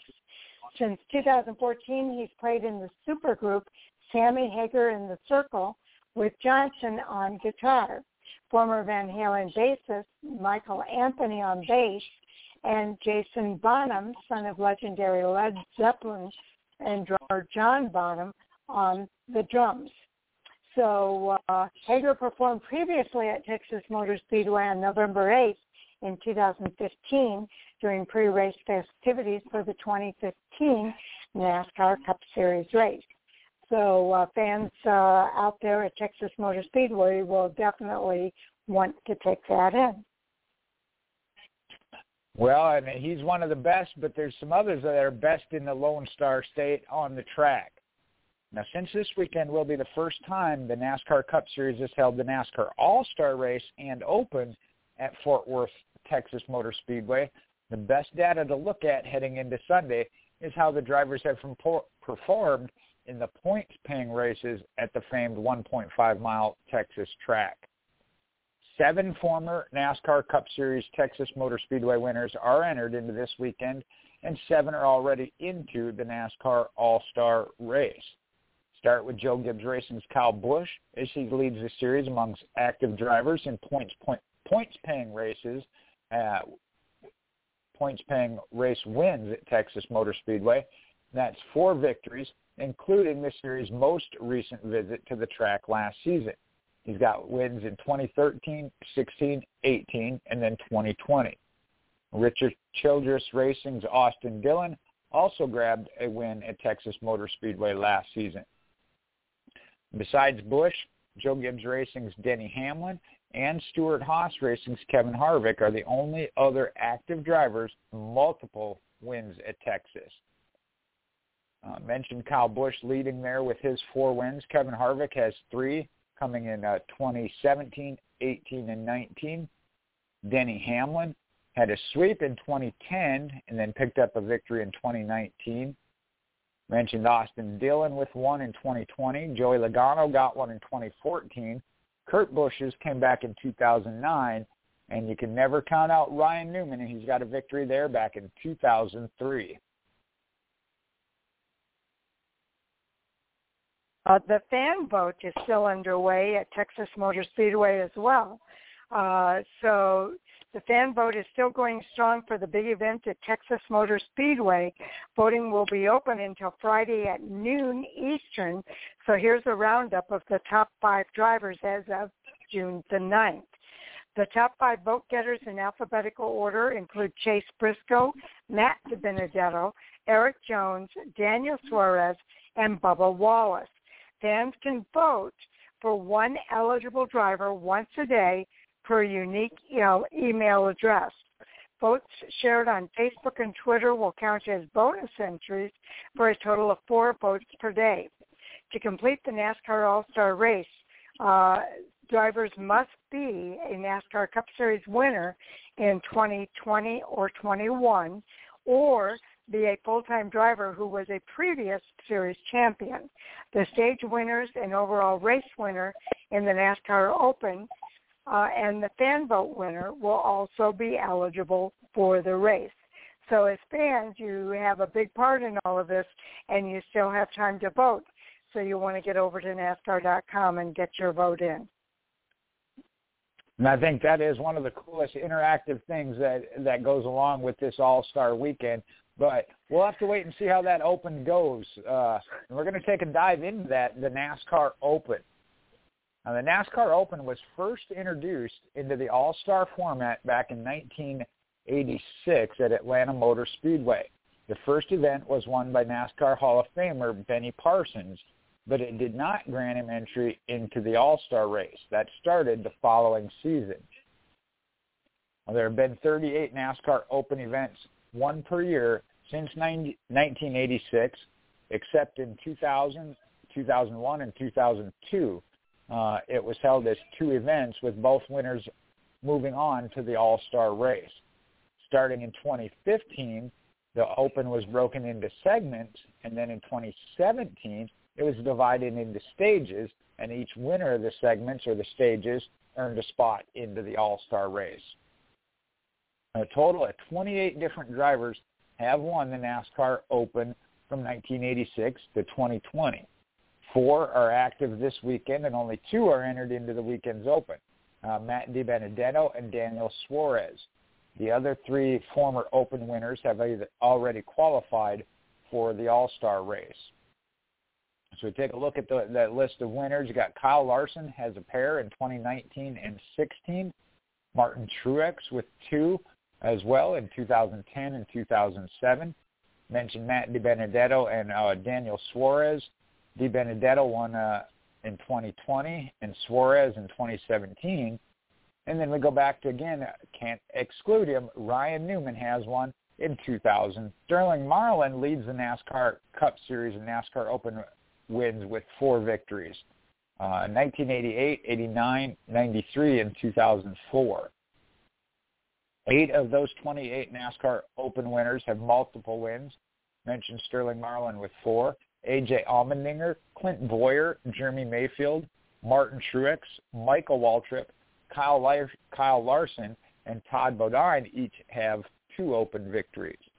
And three drivers have won consecutive NASCAR Opens that includes Sterling Marlin from 88 uh, and 89, and Michael Waltrip did it in 91 and 92, and then Clint Bowyer in 2014 and 15. And Ryan Newman in 2002 and Kyle Larson in 2019 are the only two drivers to win the NASCAR Open and the All-Star race in the same weekend. Among the 22 drivers vying for the coveted wins this weekend in the NASCAR Open, can move on to that all-star race. You got Richard Childress Racing's Tyler Reddick has the best average finish in points-paying races at Texas Motor Speedway, uh, with a series leading 8.5 in his two starts so far. Right behind him is Richard Petty Motorsports' Erik Jones with an average finish of 10.3 uh, in points-paying races at Texas. So a lot of good drivers in that open, and I say that always seems to be one of the wildest races of the year. Next, we're going to take a look at who's already locked into that main event for the 2021 NASCAR I'm All-Stars. sorry, Jay. I was on mute. Yep, you're good. Okay. So, yeah, we're going to look at who's already locked into the main event uh, and those people who are the 2021 NASCAR All-Stars heading into this weekend at Texas Motor Speedway. 17 different drivers have earned their spots in the NASCAR All-Star race this uh, Sunday. And again, it starts at 8 p.m. on Fox Sports 1, MRN, and SiriusXM NASCAR Radio. Now, to be eligible, uh, this season, the driver must have won a Cup Points race event in either this year or last year, so 2020 or 2021. They also could have won a NASCAR All-Star race and competed full time or have won a NASCAR Cup Series championship and also competing full time. So going down the list here, uh, why don't we go two by two uh, and kind of give the details here, Jay. I'll start with uh, Kurt Busch at Chip Ganassi Racing with crew chief Matt McCall, uh, and he is uh, a 2021. Is he a winner in 2021? I don't I'm know what the assuming 21 that's saying stands the year, for. the year of the car. Oh, of when. uh You know, I'm not sure how that's listed because they're all 21. Well, let's just say he's driving the Chevrolet. Cygnus Fives. Yeah. I think it means it's a 2021 Chevrolet, which they should all be current years, I guess. Yeah. okay. That, the next driver is uh, car number two. That's Brad Keselowski with Team Penske. He'll have Jeremy Clem. I'm sorry, Jeremy Bullins, uh, and he'll be driving, of course, with Team Penske Ford. Matching up so far line by line, the number three, that'll be Austin Dillon for Richard Childress Racing. Justin Allgaier or Justin Alexander as his crew chief in the uh, Childress Racing Chevrolet. Just put whatever name we want in there, right? And then uh, number four, that'll be Kevin Harvick, Stewart Haas Racing Ford with Rodney Childers as his crew chief. I'm laughing because uh, it just means I'm not the only one who does that. So thank you. That's right. no problem. okay, next up in the number five is Kyle Larson for Hendrick Motorsports. You have Cliff Daniels at the top of his box, uh, and he'll be racing the HMS Chevrolet. Uh, next in the number six is Ryan Newman with Roush Fenway Racing. He has Scott Graves as his crew chief for his Ford. Next, we got Hendrick Motorsports uh, Chevrolet, the number nine of Chase Elliott with Alan Gustafson making the calls. And in the 11, that'll be Chris Gabehart talking to Denny Hamlin on the Joe Gibbs Racing Toyota. Okay, and the number 12 is Ryan Blaney driving the Team Penske Ford with Todd Gordon as his crew chief. And in the number 18, of course, is Kyle Busch for Joe Gibbs Racing with Ben Beshore at the top of the pit box uh, for his uh, number 18 Toyota. Hitting another pair of Joe Gibbs Racing Toyotas, we got, excuse me, we got Martin Truex Jr. in the number 19 with James Small as his crew chief and familiar crew chief Adam Stevens this year with Christopher Bell in that number 20. Okay, and the number 22 is another Team Penske car, or another Team Penske Ford. Uh, that is Joey Logano with Paul Wolfe as his crew chief. And Rudy Fugle is the crew chief for William Byron's number 24 Hendrick Motorsports Chevrolet. Special edition this year, uh, returning at Daytona, Drew Blickensderfer as the crew chief but you got Michael McDowell in a front row motorsports Ford, the number 34, uh, earned his way in.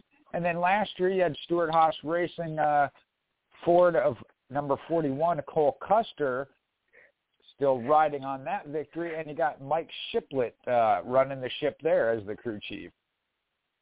Okay, and the last driver in is the number 48 for Alex Bowman. He'll be driving the uh, Motorsports Chevrolet, and Greg Ives is his crew chief. Of the 17 drivers already entered in the NASCAR All-Star race, eight have scored wins in the yearly exhibition event led by Kevin Harvick with two All-Star victories in 2018 and in 2007.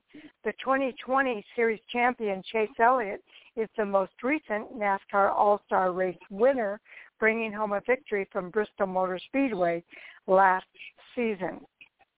So uh, active All-Star uh, winners, again, Kevin Harvick with two from 2018 and 2007. Chase Elliott in 20. All the rest of these have one win. Uh, Chase Elliott in 2020, Kyle Larson in 2019, Kyle Busch in 2017, Joey Logano in 2016, Denny Hamlin in 2015, Kurt Busch in 2010, and Ryan Newman in 2002. In total, 21 drivers will make a start in this season's All-Star race four additional positions are added to the uh, field following the NASCAR Open. The NASCAR Open Stage 1 winner, the NASCAR Open Stage 2 winner, and then the NASCAR Open Race winner and the fan vote winner will all get a spot in the All-Star race. All right, we're going to scroll up here and I'll give you a little bit of a breakdown for the All-Star race uh, and the open format. And again, mentioned it's become one of the sport's most innovative exhibition events, the NASCAR All-Star race, uh, where formats and technical elements can be tested on a grand scale. And this weekend's spectacular uh, will be no different. And NASCAR and NAS, uh, Texas Motor Speedway announced earlier this season the format, technical elements, and pre-race festivities for the 2021 NASCAR All-Star Race. The event, which moved to TMS for the first time in its 36-race history, will have a Fort Worth feel as the pre-race festivities will feature an old Western theme during driver introductions. So that ought to be entertaining.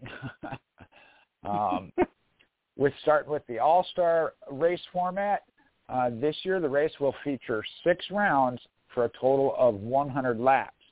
The starting lineup for round one is going to be determined via random draw. Rounds one through four will be 15 laps each.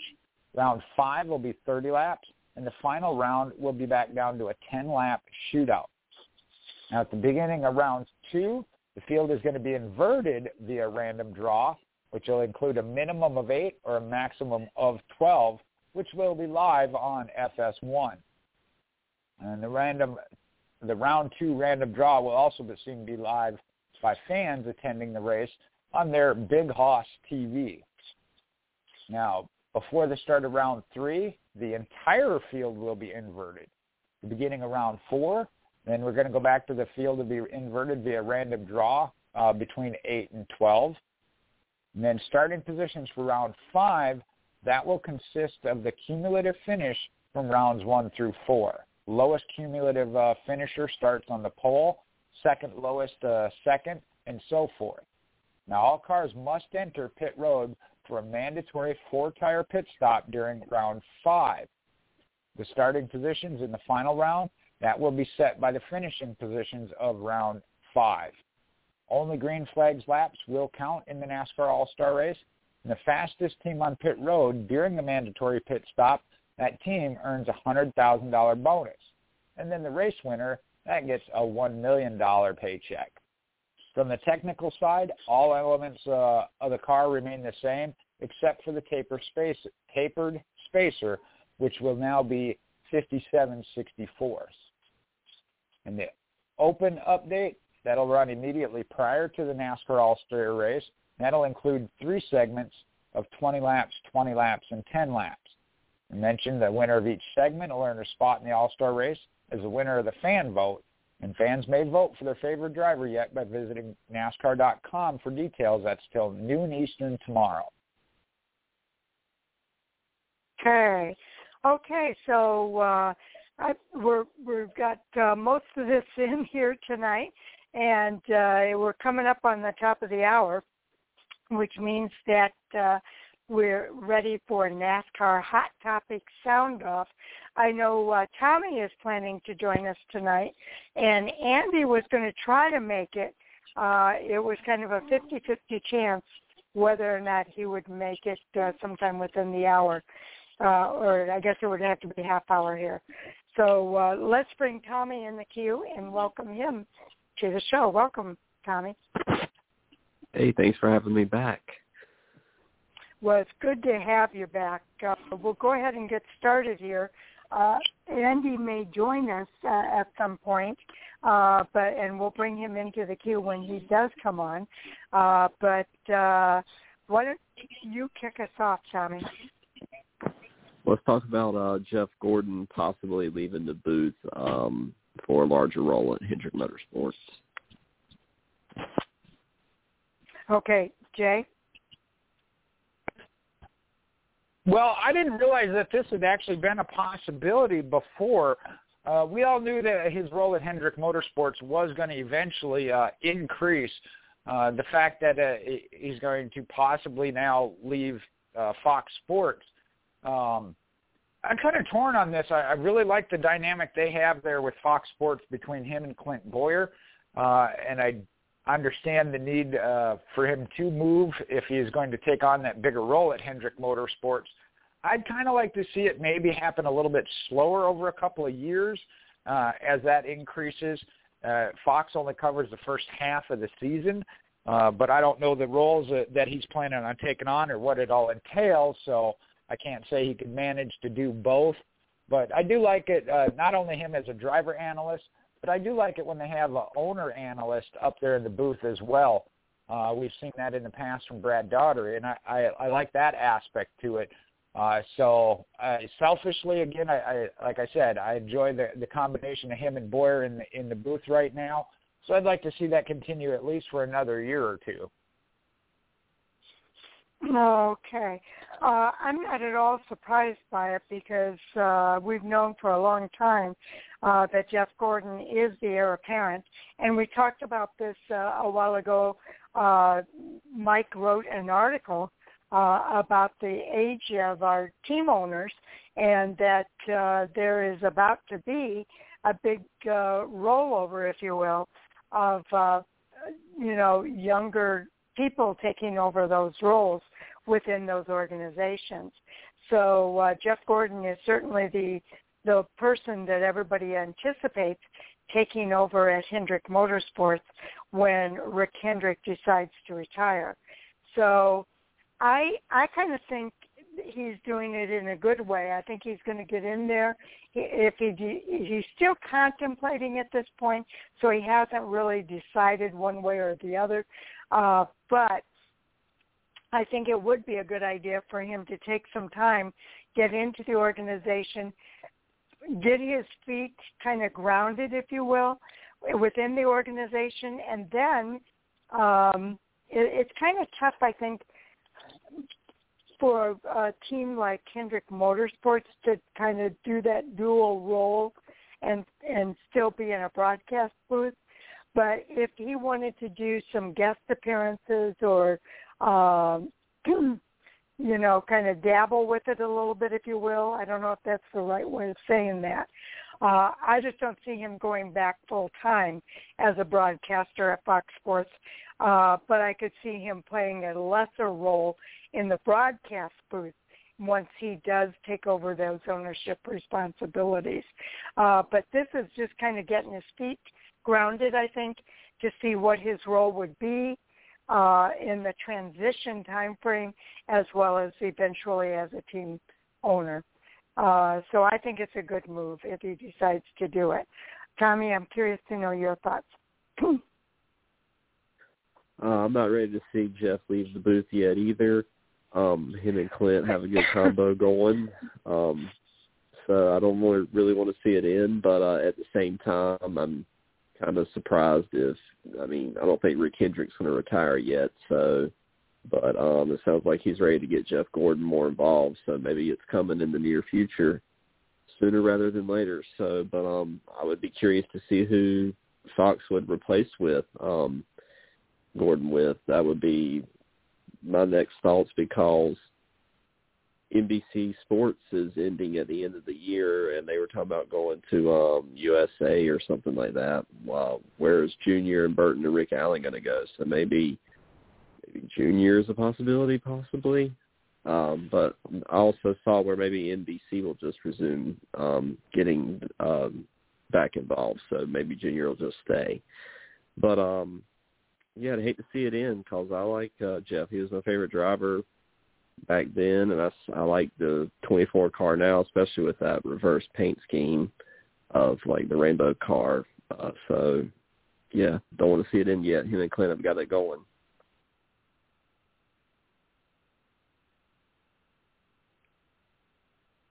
Well, Tommy, Tommy kind of led into uh, to my second round of thoughts here uh, with that of, of who replaces him. And first off, I, I think it is a good move of, of the slower transition. You don't want to put a put Gordon in a spot where Hendrick says, "Okay, this is this is it. I'm done. You need to take over now," without some type of uh, followership or, or being in there already hands on. So I think that's kind of what we're looking at here is is Hendrick again may not retire fully retire for five years, but you don't want to wait until that fifth year to say, okay, you're taking over now. So from that aspect, it does make sense. As he said, it's increasing the role, uh, not necessarily taking it over as of yet. And the other thing that Tommy mentioned there that made, got me thinking, and I already kind of had in my head, uh, we're looking at some drivers that may be retiring here in the near future. And not say I've heard anything specific, but Kevin Harvick being one of them. And we have seen him do some different things in the booth as well. So that might be opening up a spot for the next driver that's going to retire and wants to get into broadcasting.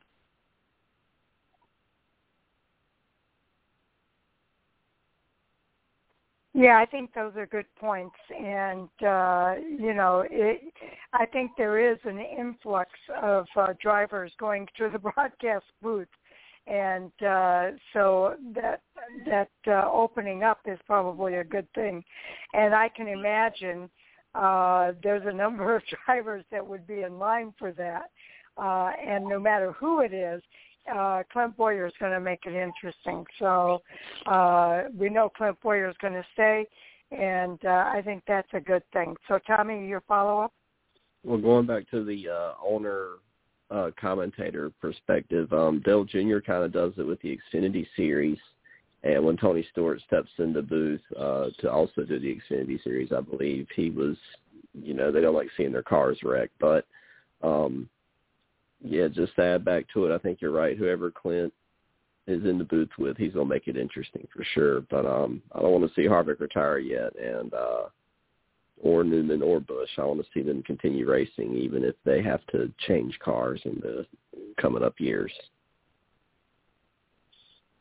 Okay. Okay, so uh, that brings us to the next topic, Jay.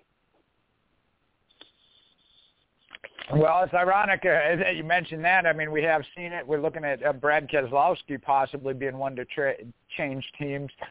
Uh, Kevin Harvick, I don't think is in that position yet, but we never know what happens. The one thing I look at though is the seats that are going to be available. Uh, as I think it came out. Let me pull that back up from Twitter. Uh, recently, anyway, in the last day or two, Trackhouse Racing has been the one to say they're looking at expanding to two teams next year, another first-year team, just like uh, 2311 with Denny Hamlin and Michael Jordan, that they're already looking at expanding to two teams next year. Okay. Uh, Tommy, you want to take the first uh, crack at that one? So I saw where Kurt Busch is linked to both of those second cars for Trackhouse and 2311. So, um, you know, Ryan Newman's got somewhere. Uh, he's got to go somewhere now since the two car, uh, Brad Keselowski's going to be in the six car. Uh, the two car will be open. Hopefully, maybe Cindric will get that, so that way Matt DiBenedetto can be in the 21 but uh who knows and then if he leaves then he'll have to go somewhere so maybe he could go to 2311 or um the trackhouse ride um it's just crazy that these teams are already expanding just after one year um I think at one point weren't we talking about Roush maybe going three cars also that would be awesome maybe they could bring the 97 car back but yeah it's exciting and you know I always bring it up, but I mean, Pitbull's involved. I mean, Money Money Mayweather wanted to be in it. Uh, there was rumors out there that celebrities are trying to get involved into it now, and that there's like two or three new owners that are unidentified yet that want to get involved, and you know, it's just crazy. But um, I'm glad because more competitive cars, better racing. Uh, drivers out there. And then speaking of, I mean, Harrison Burton, who's going to be a rookie next year because Ty Gibbs is putting pressure on Hemric and all those guys, and Brandon Jones. So Toyota's got to do something with all these guys, and then you know John Hunter Nemechek. So there's a bunch of possibilities for that uh, Trackhouse ride, and I'm really excited because I like all this expansion and craziness going on.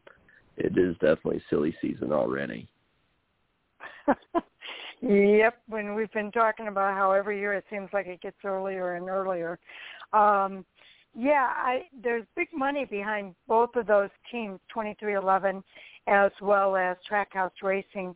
So in a way, it doesn't surprise me uh, that these guys want to be on a fast track to building their organizations.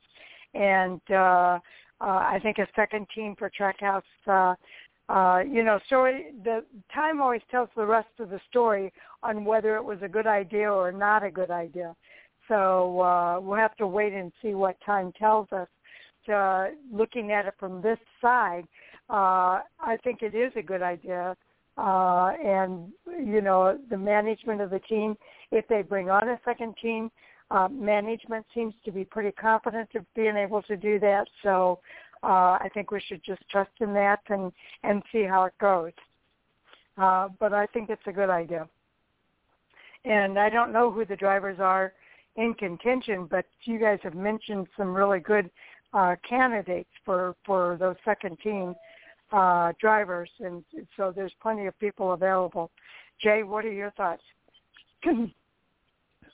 well, first off, something Tommy said there, and I know we all like to think it, but we got to be careful about saying that Brad Keselowski is moving to Roush Fenway. That has not been confirmed yet. Uh, it has been strongly reported as all but done, but it has not been announced or confirmed yet. Uh, same with Kurt Busch leaving Chip Ganassi Racing. That hasn't been confirmed yet either, but it did say that they have talked to him. They know he's in a contract year, uh, and that both teams have talked to him. So there again, you're looking at, at veteran driver leadership if they if they are looking to go down that road. When you look at the uh, the fact that they might be expanding to two cars, uh, I want to say this of of the first year teams, comparing them with the 2311, I think that they have put up better results. And I was trying to pull up the driver standings. I know neither one of them is uh, at the top of the list here as that loads up. But overall, I think that they have had better runs and performance than the 2311 with Bubba Wallace. I like where they're at, but uh, I just feel like Trackhouse has done a little bit better and looking at the standings now, what are we looking for? Daniel Suarez. Okay, they're really close. Uh, Bubba Wallace actually is higher in points at 298 to 293 of Daniel Suarez. So seven points or six points, whatever it is, uh, does favor Bubba Wallace. But just it seemed to me that on-track performance, from what I've seen, they've had much stronger runs. Um, when we talk about that of, of the two-car team at a minimum seems to at least work best. Uh, we saw Roush Fenway go down to two teams. Uh, Art uh, JTG is another one. Uh, that two-car team seemed to work really well. I know Penske was holding to that until they moved to three, and now might can be, even be considered a four. But until they're ready to go to that operation, I think a two-car team is a good thing. And we mentioned this of the uh, next-gen car next to coming out next year, they said that was the time to get involved. Trackstar and uh, 2311 kind of got a jump on it with running this year, but with next year and the next gen car, that's when they really anticipate. So I think we're seeing the pre-fruits of that already this year, and these teams thus then looking to expand to two cars. Okay, Tommy, your follow-up. Yeah, I was just going to add that uh, I remember Suarez was leading at the uh, Bristol Dirt race, and he had never really raced on dirt before. So I think you're right. I feel like he has been more at the front than Bubba has. Um, but it is kind of early for both of those teams to be expanding to two teams, but it's still exciting because, like I said, that just creates two open rides, and with everything going on, all these rumors out there, you know, that aren't confirmed yet, but – you know, like him to speculate and everything. But I wanted to add that Kaulig racing, you know, they got AJ Allmendinger and um Kaz Grala that they've been, you know, prepping, I guess, Justin Haley. I mean, so there's there's just a bunch of drivers out there and these are more opportunities and it's exciting to uh, to see because I, I just and I'd like to see all these uh other teams go back to four cars like Roush and um Penske and it would be cool to see an O2 uh, back with a Penske like Newman had back in the day. And uh, you know, Aric Almirola struggled this year, so maybe the ten car will be open. Uh, maybe Newman could, you know, go there if he actually does have to leave the six car. You know, it's just crazy all these possibilities out there. Okay, yeah, I think there are a lot of possibilities, but Jay, I think you kind of uh, uh, hit the nail on the head a little bit there with the fact we've got the 2022 uh, Gen next generation car coming up. And the whole intent of that car was to reduce the cost of doing business, to make it easier for teams to expand and to come into the sport. And you've got Kaulig Racing talking about uh, running a full-time team next year in the uh, Cup Series. Uh, and you've got these two teams all talking about expanding to two-car operations. So it makes sense to me that this is the fruit of their labor, uh, the fact that they're talking about making those expansions uh, within the sport. And I think it's just the beginning. I think we're going to hear more as time goes on uh, with that regard. Uh, but uh, I, I do think that uh, I think the difference between Daniel Suarez and Bubba Wallace uh, I think the difference there is that more recently, uh, Daniel Suarez seems to be doing uh, the better racing of the two. Uh, Bubba has been up there, but has not been consistently uh, running uh, at those higher levels. Daniel Suarez has been running up in the top uh, 10 on a pretty consistent basis here of late. And so I think that's what the difference is. I think he's going to continue uh, to go up that list, and I think he will supersede Bubba Wallace when it's all said and done. So we'll have to wait and see how it plays out. But but that's just my take on it uh, and some thoughts that I thought I'd share there. But uh, this next gen car, I think, is is making a big difference on these teams being able to expand to that second car uh, with the cost uh, initiatives that have been put into place. So, Jay, what are your final thoughts? Well, there's a couple of things there. Uh, again, Tommy, it was ironic you brought up Ryan Newman possibly going to the 10 of Stewart-Haas Racing because I believe that's where he was forced out of uh, when Aric Almirola moved over. Uh, so that would be a little ironic if he were to return to Stewart-Haas Racing. Again, if indeed he has to move uh, based on the uh, Keselowski deal. And the other one you brought up, and I, I've been with you, and I was excited about it, but that's starting to waver. I think with the Floyd Mayweather, the money money team, uh, I'm gonna have to wait until we see where the money is, where where his mouth is. Uh, Mayweather is known for hype, and I just I saw a lot of hype, but I haven't seen any action behind it yet. And it, haven't heard a whole lot of rumor again about it lately, so uh, I'm not putting my hopes on that very strong anymore. If it happens, good. I would like to see it, but I'm not seeing that one. These two teams, as well as Sharon mentioned, Kaulig or somebody mentioned Kaulig Racing. Uh, I think those are for sure three ones we're going to see next year. And Kaulig Racing has said the same thing. They are pretty much guaranteeing they're going to run one full-time car next year, leaving that possibility of running a second one uh, part-time at least. And I know that came with the discussion of drivers and where they're going to fit in. The one thing I look at in the good of all this uh, on multiple reasons,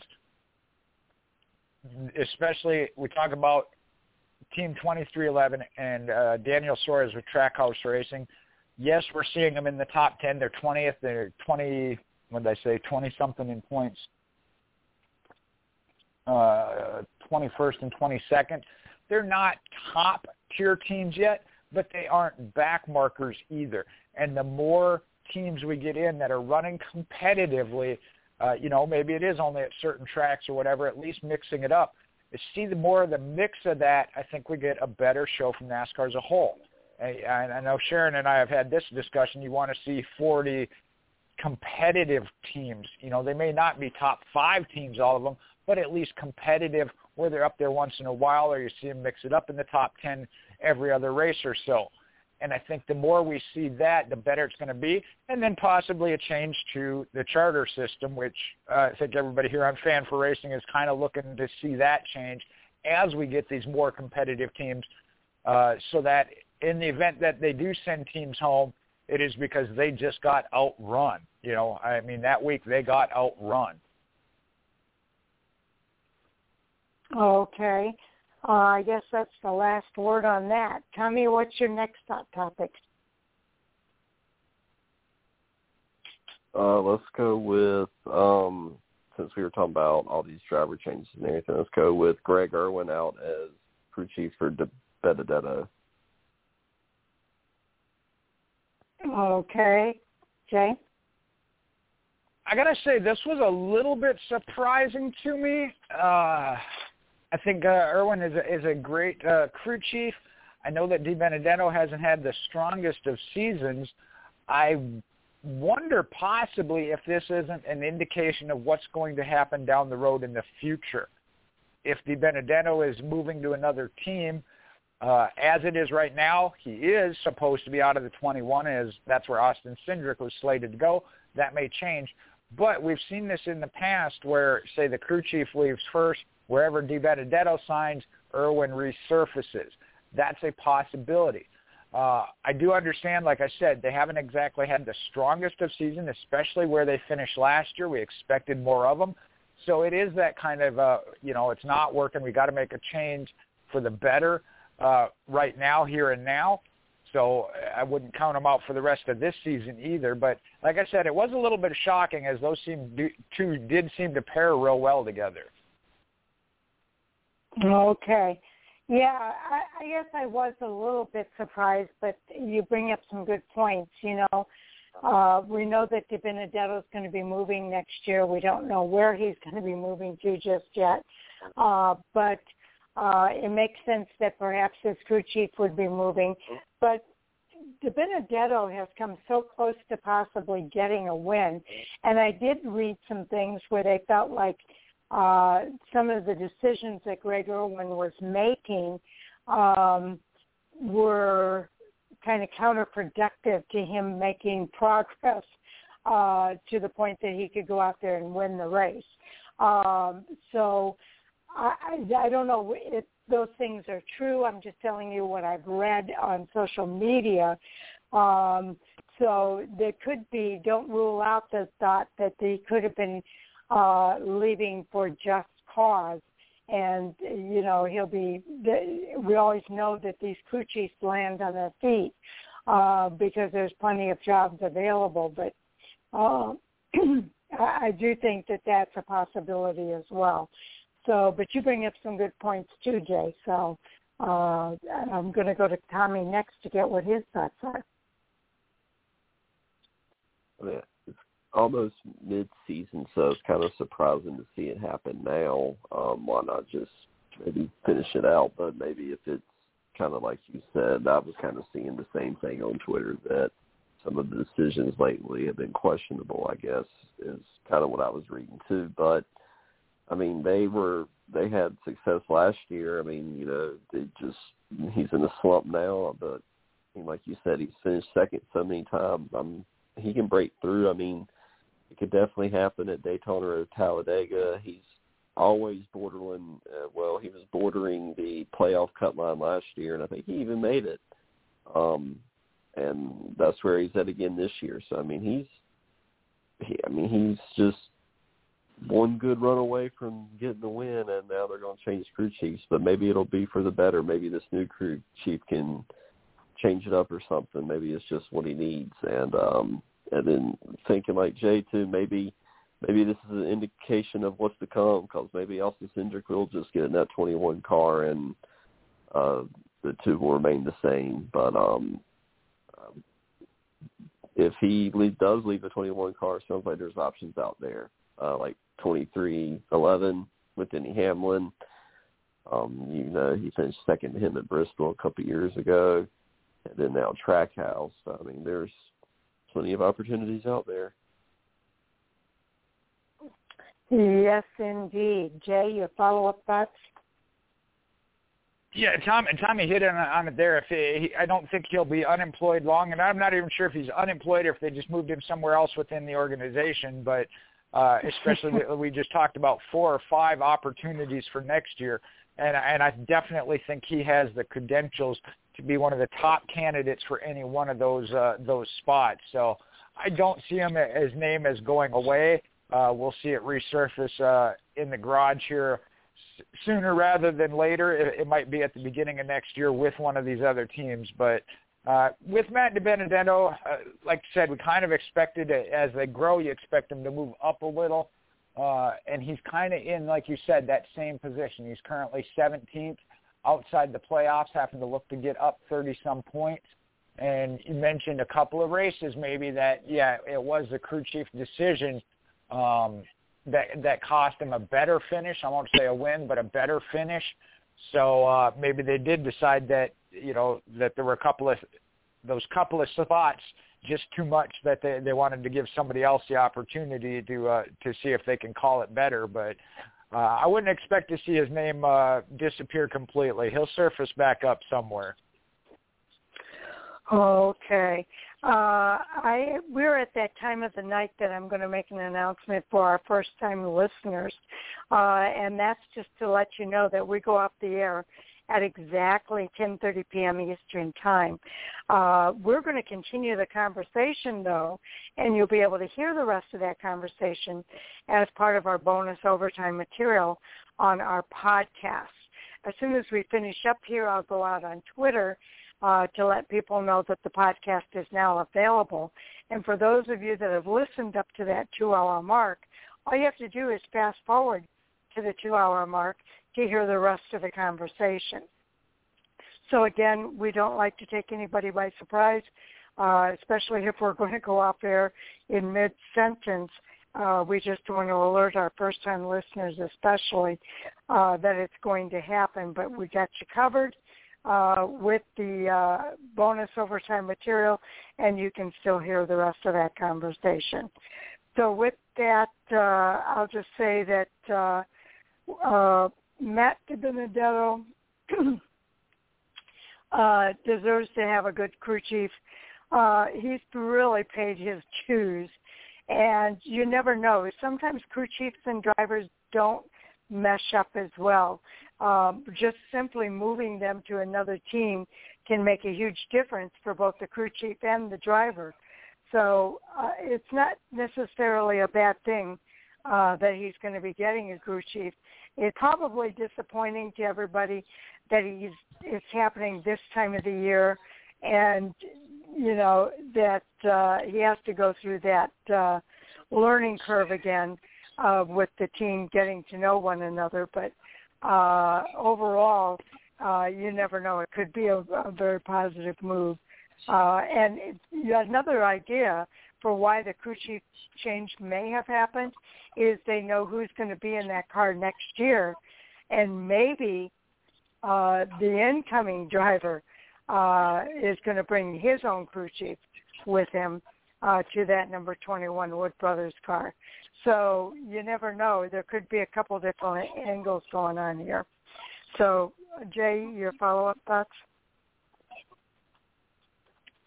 That kind of kind of was uh, my, mine as far as follow-up there.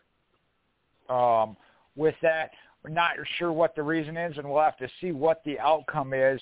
But I do think there's something in play there that maybe it's not just about performance right now, although it certainly could be considered that. I think some of it is more about starting to shuffle for the future as well. Okay. Okay, Tommy. No, that was Tommy's. Jay, you're up for the next topic. Well, again, I think you were testing me on my phone earlier. I'm uh, not sure if you were testing me here on this one, but I got a topic Mike brought up. Uh, the NASCAR issues the rule changes for super speedways and and uh, for the rest of the year. And if you want, you want me to read his comments after everybody else goes around once, or I'll read them uh, now. You can go ahead and read them now. All right. He says, uh, thumbs up for reinforcing the cars, thumbs down for slowing them down. Until I see some reasonable data that 7 to 10 miles per hour make one lick of difference, it really feels like they do something for the sake of doing something change a collision at 190 is really not that much different than one at 200. I think that was his only yeah, that was his only comment under it. Okay. Okay, so Tommy, your thoughts? It's about like uh, Mike. I'm glad that they put the uh, extra bar there for the, you know the the more safety and everything because I feel like the, the more bars the better. I feel like every year they're adding another Newman bar. I feel like every Talladega and Daytona accident that's just just another bar to add. But um yeah, he's he's right. I don't understand why they just keep on changing it just a little bit the speed and you know putting tape on the back of the car because they're still sliding everywhere. It's just that's just the way super speedway racing is i feel like. It's just dangerous. But i mean those guys out there they know the risk and they still do it. They just need to make the cars as safe as possible and just keep on adding the bars. Maybe do still decrease the speed um but I don't want to see them go back to that two car drafting again. I mean, it was it did have some thrilling finishes and everything, but it just the pack racing is what the fans want to see. Okay. Um, with regard to slowing down the cars, um, this is all in response to Joey Logano's incident where his car flipped over. I don't really like seeing the cars flip over that way. It's very scary for the fans. It's very scary for the drivers uh, and the drivers' families. Uh, so I think if they're doing it to kind of prevent that from happening, uh, I all the power to them as far as I'm concerned. Uh, I think it's a good move, but um, uh, I get what you guys are saying. Being at a super speedway, you want the cars to go fast, but I think uh, if you if you really put it on the scales and weigh it out, what's more important, driver safety or you know having the cars go fast? I'd have to vote for the driver safety every time. So uh, that's just my take on it. But uh, um, is it a knee-jerk reaction? It might be a knee-jerk reaction, but uh, we've seen more recently more cars flipping over and those kinds of incidents happening. Uh, there was Ryan Newman and then Joey Logano, uh, and I'm trying to think if there were any in between those two. But uh, those two alone, uh, I think, give NASCAR justification for why they're they're putting implementing some changes in order to prevent those cars from being put into that type of a situation. So for me, it's all good. Uh, but Jay, I want to hear your thoughts. Well, they kind of run parallel to that with with, with Mike's and with what, what Tommy said. The the bars, the safety aspect, most certainly, a hundred percent. Do what you ever you can as far as safety as soon as you possibly can. Uh, you know that I wouldn't call the knee jerk reaction, but the slowing the cars down. That's where I agree with Mike. Of I don't see the change in seven to ten miles per hour being the issue as far as the cars getting airborne to me, and, I look at Joey Logano's, it is the bump he gets once he gets turned sideways, and that comes from the more you slow these cars down, the harder they are to pass. The more cars that are around each other, the more opportunity you have for that. And that's where I think Mike is saying that you're not doing something necessarily to actually prevent the rollover of the car. You're just showing that, hey, we're slowing them down okay, that's not what's causing it. It is not the speed. They're going to get airborne at 160 up to 210. Uh, you know, and I go back at, back in the day, and I think it was Bobby Allison's of one car airborne getting into the fence. Bad situation. That's where the catch catch fence comes from, and some other safety in, innovations. But it was one car because he was by himself. Now, especially if it's in the front part of the pack, one car is going to get hit or bounced around by 20 other cars. And I think that's where you need to try and, and I don't want to say separate the pack where you have one car that much faster than the other, but where you can pull out and pass and not be bumper to bumper. And I know Tommy said that's kind of what the fans like to see, but it's really not. Uh, I think, and I know Sharon was kind of on this, the two-car tandems – you got them separated a little bit. There was still good racing. There was strategy because they had to swap up, and then you had another two car make the pass or two car tandem make the pass.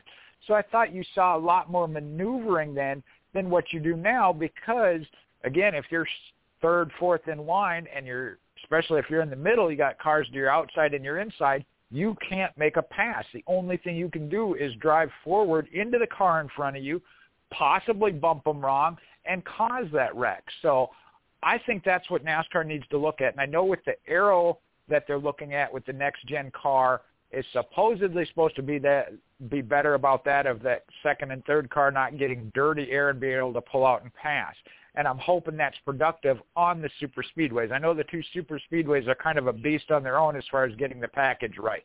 But I think that's what what needs to be looked at is is kind of how to get the cars separated, not necessarily by big gaps of speed, but being able to run by themselves competitive against the line of two or three. Okay, sounds like some good points, Tommy. Your follow-up? I'm all for the safety. Uh, I just don't see where the decreasing speed really makes a difference. The cars are still going to get airborne, um, but they this is what NASCAR does. They always respond to the changes. I mean, it, they're it's a good thing that they react the way that they do, but I mean, it just this one just feels like it really doesn't, you know, make a difference. And the the tape thing doesn't even make a difference in my opinion either because they still bump and they still wreck. I mean, Joey still flipped and that they had the tape on that and they didn't have it on Newman's and there was still that wreck. So I mean, either way the cars are still getting airborne. Um I just I love the pack racing. I always have. It's to me it's the most entertaining when they're all side by side like that. It reminds me of the early 2000 Talladega and Daytonas, and that's what I missed. Um, I feel like from 01 to 07 or 08 were like some of the the best restrictor plate races I saw and uh, I, I really enjoy watching it like that again. But I mean, I'm all about the safety too. I want them guys to be okay, walk away from all those nasty accidents that happen. But that's just a product of when they go to the super speedway racing. Because I mean, even they even had some of some nasty crashes in the tandem cars. I feel like if I remember, but they did have some close finishes in that tandem drafting. I just the the pack racing is just different to me. Okay. Yeah, I don't really have a whole lot to add. Um, I just, uh, again, I feel like they're doing it for safety reasons, and I applaud them for that. Uh, I hear what you guys are saying. You have some really, really good points, um, and I'll be anxious to to see what they announce as they make their decision uh, about what they're going to do there. So, um, well, they they've already made the decision. I, I'm curious to know what the drivers think of it, especially drivers like Joey Logano, and uh, who who did that flip over. Uh, is he seeing it as something that is going to be good for for NASCAR racing at the super speedways, or not? And uh, if there's any other drivers that have weighed in, I'm just going through the article here to see, and I don't see anybody weighing in yet. Have you guys seen any uh, feedback from the drivers? I had I had not as far as this particular rule change. If I remember correctly, uh, Joey Logano referenced the spoiler uh, as far as what, what where he felt the issue was, which didn't necessarily greatly affect the speed. That was more about the drag and the handling of the cars than the actual speed or outright speed, top speed. Interesting. okay. Um, is that the final word, Jay, or did you have something more? No, I and I say when when I say that, that's from a fan's point looking outward. Um, you know, like Mike said, of any do you see any data or analytics as far as that? I don't think you can provide that because there's no way uh, when a car rolls over for for there's no going to be no kind of data, no matter what you have on the car, um, that's going to say what caused it. I said that's from my perspective as the, as the fan.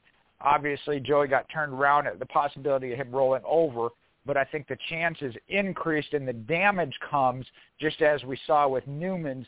The damage came from when that next car hit him. Uh, you know, and there again, I understand if you're talking 10 miles an hour less, uh, that maybe the damage isn't as hard. Uh, I think back to I, had a, I actually had a cop when it, when I got pulled over once. So I talking about hitting a deer, and in my mind, I'm like, if I hit a deer at 65 miles an hour versus 70, it's not going to be that huge difference. But it truly is. I mean, you know, the more speed you have, there is more power behind it. So maybe they do feel that impact from another car is going to be less, won't bend that bar like it did Newman's if it had been 10 miles an hour slower. So, you know, maybe they do have some type of data that backs that up. So I'm not saying they're not looking into it or making a good decision. It just, at least from the outside, does appear kind of a knee-jerk reaction from the speed aspect of it. Like I said, the, the, another bar and safety-wise, most certainly, we are all in favor of that. Okay. Uh, I believe we worked our way through that one. Uh, Tommy, did you have anything more that uh, you wanted to add to our list of hot topics tonight?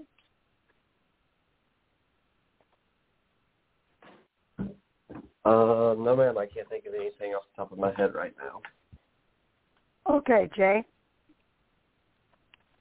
Well, see, Tommy, this is where you got to up your game if you're going to be a regular on the show. If you if you don't have one, you just got to kind of throw one out there. uh, Monday night we talked about the top four uh, already as far as the championship four at the Cup Series level. So I'll just throw it out there. What's the top four if you were to pick them now on how they're running or want to be in it on the Xfinity side? Oh, on the Xfinity side. Okay, Tommy, your thoughts about the top four in the Xfinity? I would go with Cindric, Allmendinger, Gibbs, and uh, let's go with Allgaier. I would go with Berry, but he's not going to be full time, so Allgaier. And I know Gibbs okay. isn't full time either, but he is the races he's in. He's competitive. It seems like so. I, I'll I've got to throw him in there, even though he's not full time. Okay, I'm going to say Daniel Hemric, Austin Cindric, um, just going down the list here. I I think um, I guess Allmendinger, and you got to give kudos to Brandon Jones. He's running third in the series points. He doesn't have a win yet, but the same thing can be said for Justin Haley.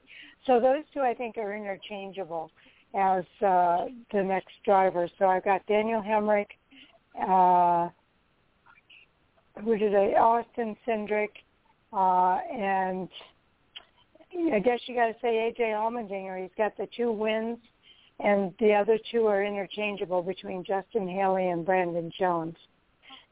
That would be my my guess. So, uh, Tommy or Jay, who are your four? Well, you got to put on Austin Cindric in there, defending champion, three wins already. My second one would actually be Justin Allgaier. Uh, I know Junior Motorsports hasn't been as strong, but we've seen this in the past with Allgaier of getting hot at the right time and the right moment.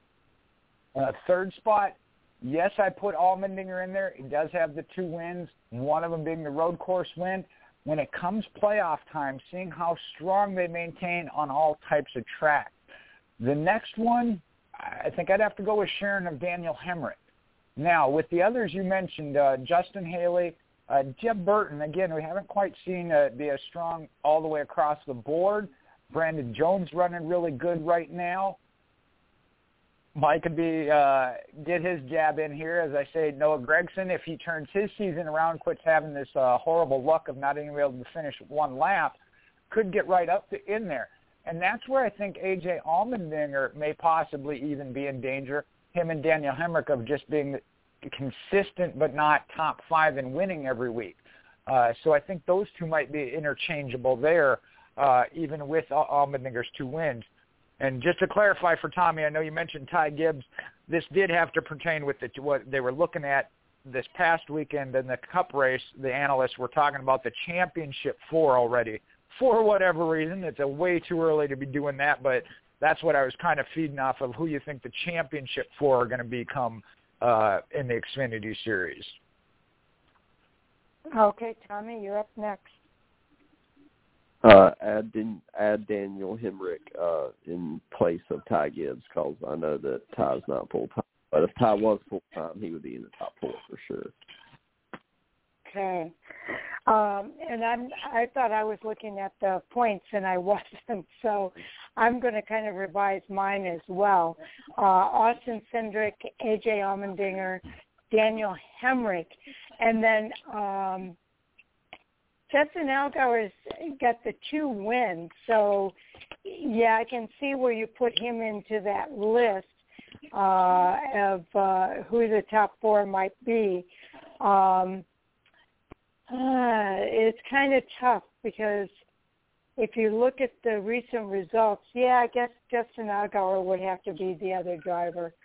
Um, when when I think about it from that perspective, uh, he's got the two wins. He's seventh in the series point standings.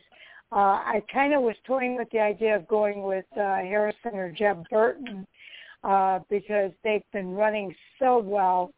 Uh, especially Jeb, I think, has been running very well, uh, and he just might. He's got to win, so he's going to be in the playoffs. Uh, it's not going to surprise me if he he doesn't get in there too. But I think Justin Allgaier gets the edge on it because uh, of his experience. Uh, this is Jeb's first full-time year in the Xfinity Series. He's doing great, uh, but is he going to be playoff ready?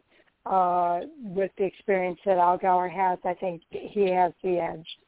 So, Jay, your final thoughts. That and that's kind of where, where I went with with Allgaier is is like you said that experience level. He has been here before, uh, not always necessarily capitalized on it. But Allmendinger, this is his first uh, full time year and r- solidly running for a championship. Uh, so I think there too, he has kind of been a have those great races, especially when it comes to road courses. But we know he can win on more than that. But keeping it consistent. Now he has throughout the year, so that's why I said I, I kind of put him in the third spot. Um, Daniel Hemric is the one I gave the edge to as far as doesn't have the win or been winning that, and we've seen this in the past. And unfortunately, I think he's come in second in the points standings as well. Uh, we saw his cup level uh, experience, same thing. He can run up there, just doesn't ever get that win, but is finishing top five. So we've got to be in the championship battle.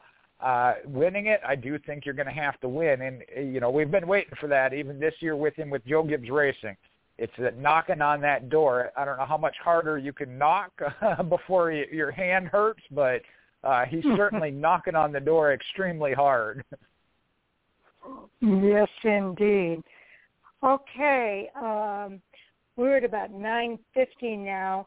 I'm not sure if we have time for another one, but Jay, do you have another one in your pocket? No, that was that was one to at least uh, extend us so we were closer. I know we've been uh, with the 10 o'clock time frame, either getting bumped off for whatever the reason. So I just wanted to get us a little bit closer to that 10 o'clock mark before we started our roundtable. So I thought I'd throw that one out there. okay. Well, let's go ahead and do our roundtable, and Tommy, we'll start with you. Uh, you can follow me on Twitter, NASCAR uh, fan since uh, '95. NASCAR fan since '95, and um, I am not currently working on anything. I guess you could say I'm in the brainstorming stages of something lingering out there. Uh, personal life's a little bit crazy right now. I might be moving here in a month from Raleigh to Nashville, so things are chaotic when I'm not uh, watching racing so, or at work. Sounds busy. okay, Jay.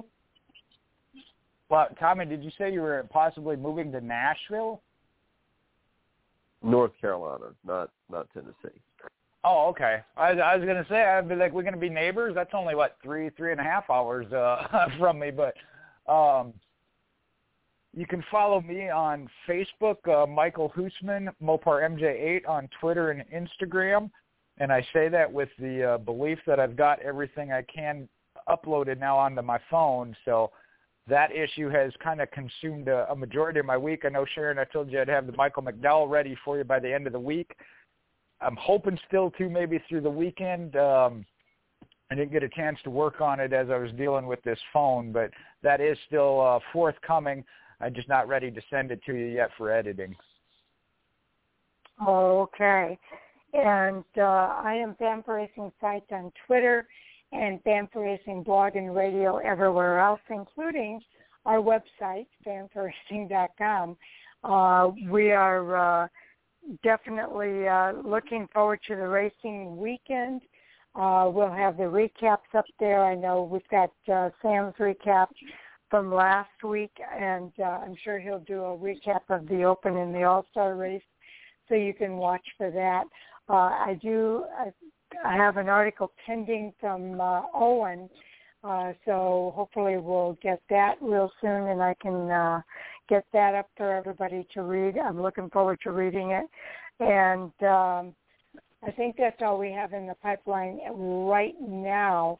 Uh, I know Andy's been real busy with work, and I know uh, same is true with uh, Mike, which is why he was not on here tonight. But uh, uh, as soon as things settle down, I'm sure both of those guys will have something uh, to submit as well. So uh, with that, a big shout out to our listeners. Uh, we always appreciate the fact that you tune in to hear what we have to say, and uh, we appreciate your continued support.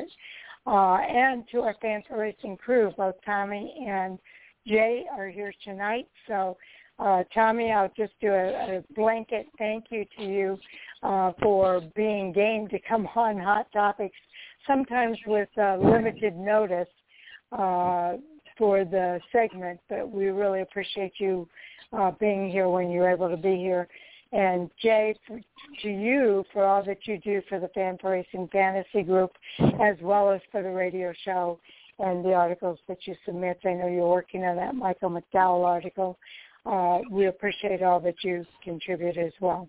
Well, and as soon as we get done here, I will get that all updated. I know I've been uh, jumping back and forth. I'll get them lo- loaded into our uh, spreadsheet there, and the points uh, we gave the update on that I had accurate and ready to go uh, prior to my phone really completely blowing up. So, like I said, I think I got everything set, and we'll we'll be back to normal, uh, kind of like COVID, as normal as can get, right? Exactly right. Okay, so um, uh, again, I think uh, we're looking forward to the All-Star race and the Open this weekend, a little bit different format. So I'm kind of anxious to see how that plays out. And uh, I'm also happy that uh, we're going to get a chance to see the ARCA East race again this weekend at uh, Southern National. But keep in mind, this is a packed-in weekend of racing. Um, in addition to the uh, trucks, Xfinity, uh, also racing at Texas along with the Cup Series. Uh, we have the ARCA East at Southern National, but you've got the NHRA racing at New England this weekend. You've got the F1 in Canada. You've got uh, the SRX. Their first race is this weekend at Stafford Motor Speedway. So fans are definitely going to want to tune in for that. And IndyCar has a doubleheader this weekend at Belle Island uh, Belle Isle, and that is going to be on uh, NBC on both Saturday and Sunday. So there's just a ton of racing available for race fans, uh, whether you're NHRA, F1, uh, IndyCar, NASCAR, or ARCA. Uh, there's a race for you this weekend. So uh, a lot for fans to look forward to. Well, Sharon, Sharon, if I can throw another one in there, the uh, Dirt Dream is going on at Eldora. That's four days. Kyle Larson's up there already won a heat race within that. Uh, kind of interested to see how it plays out if he gets into Saturday night's main event show with the uh, race there at the Cup Series being at Texas. But as of right now, he's running real good. Okay.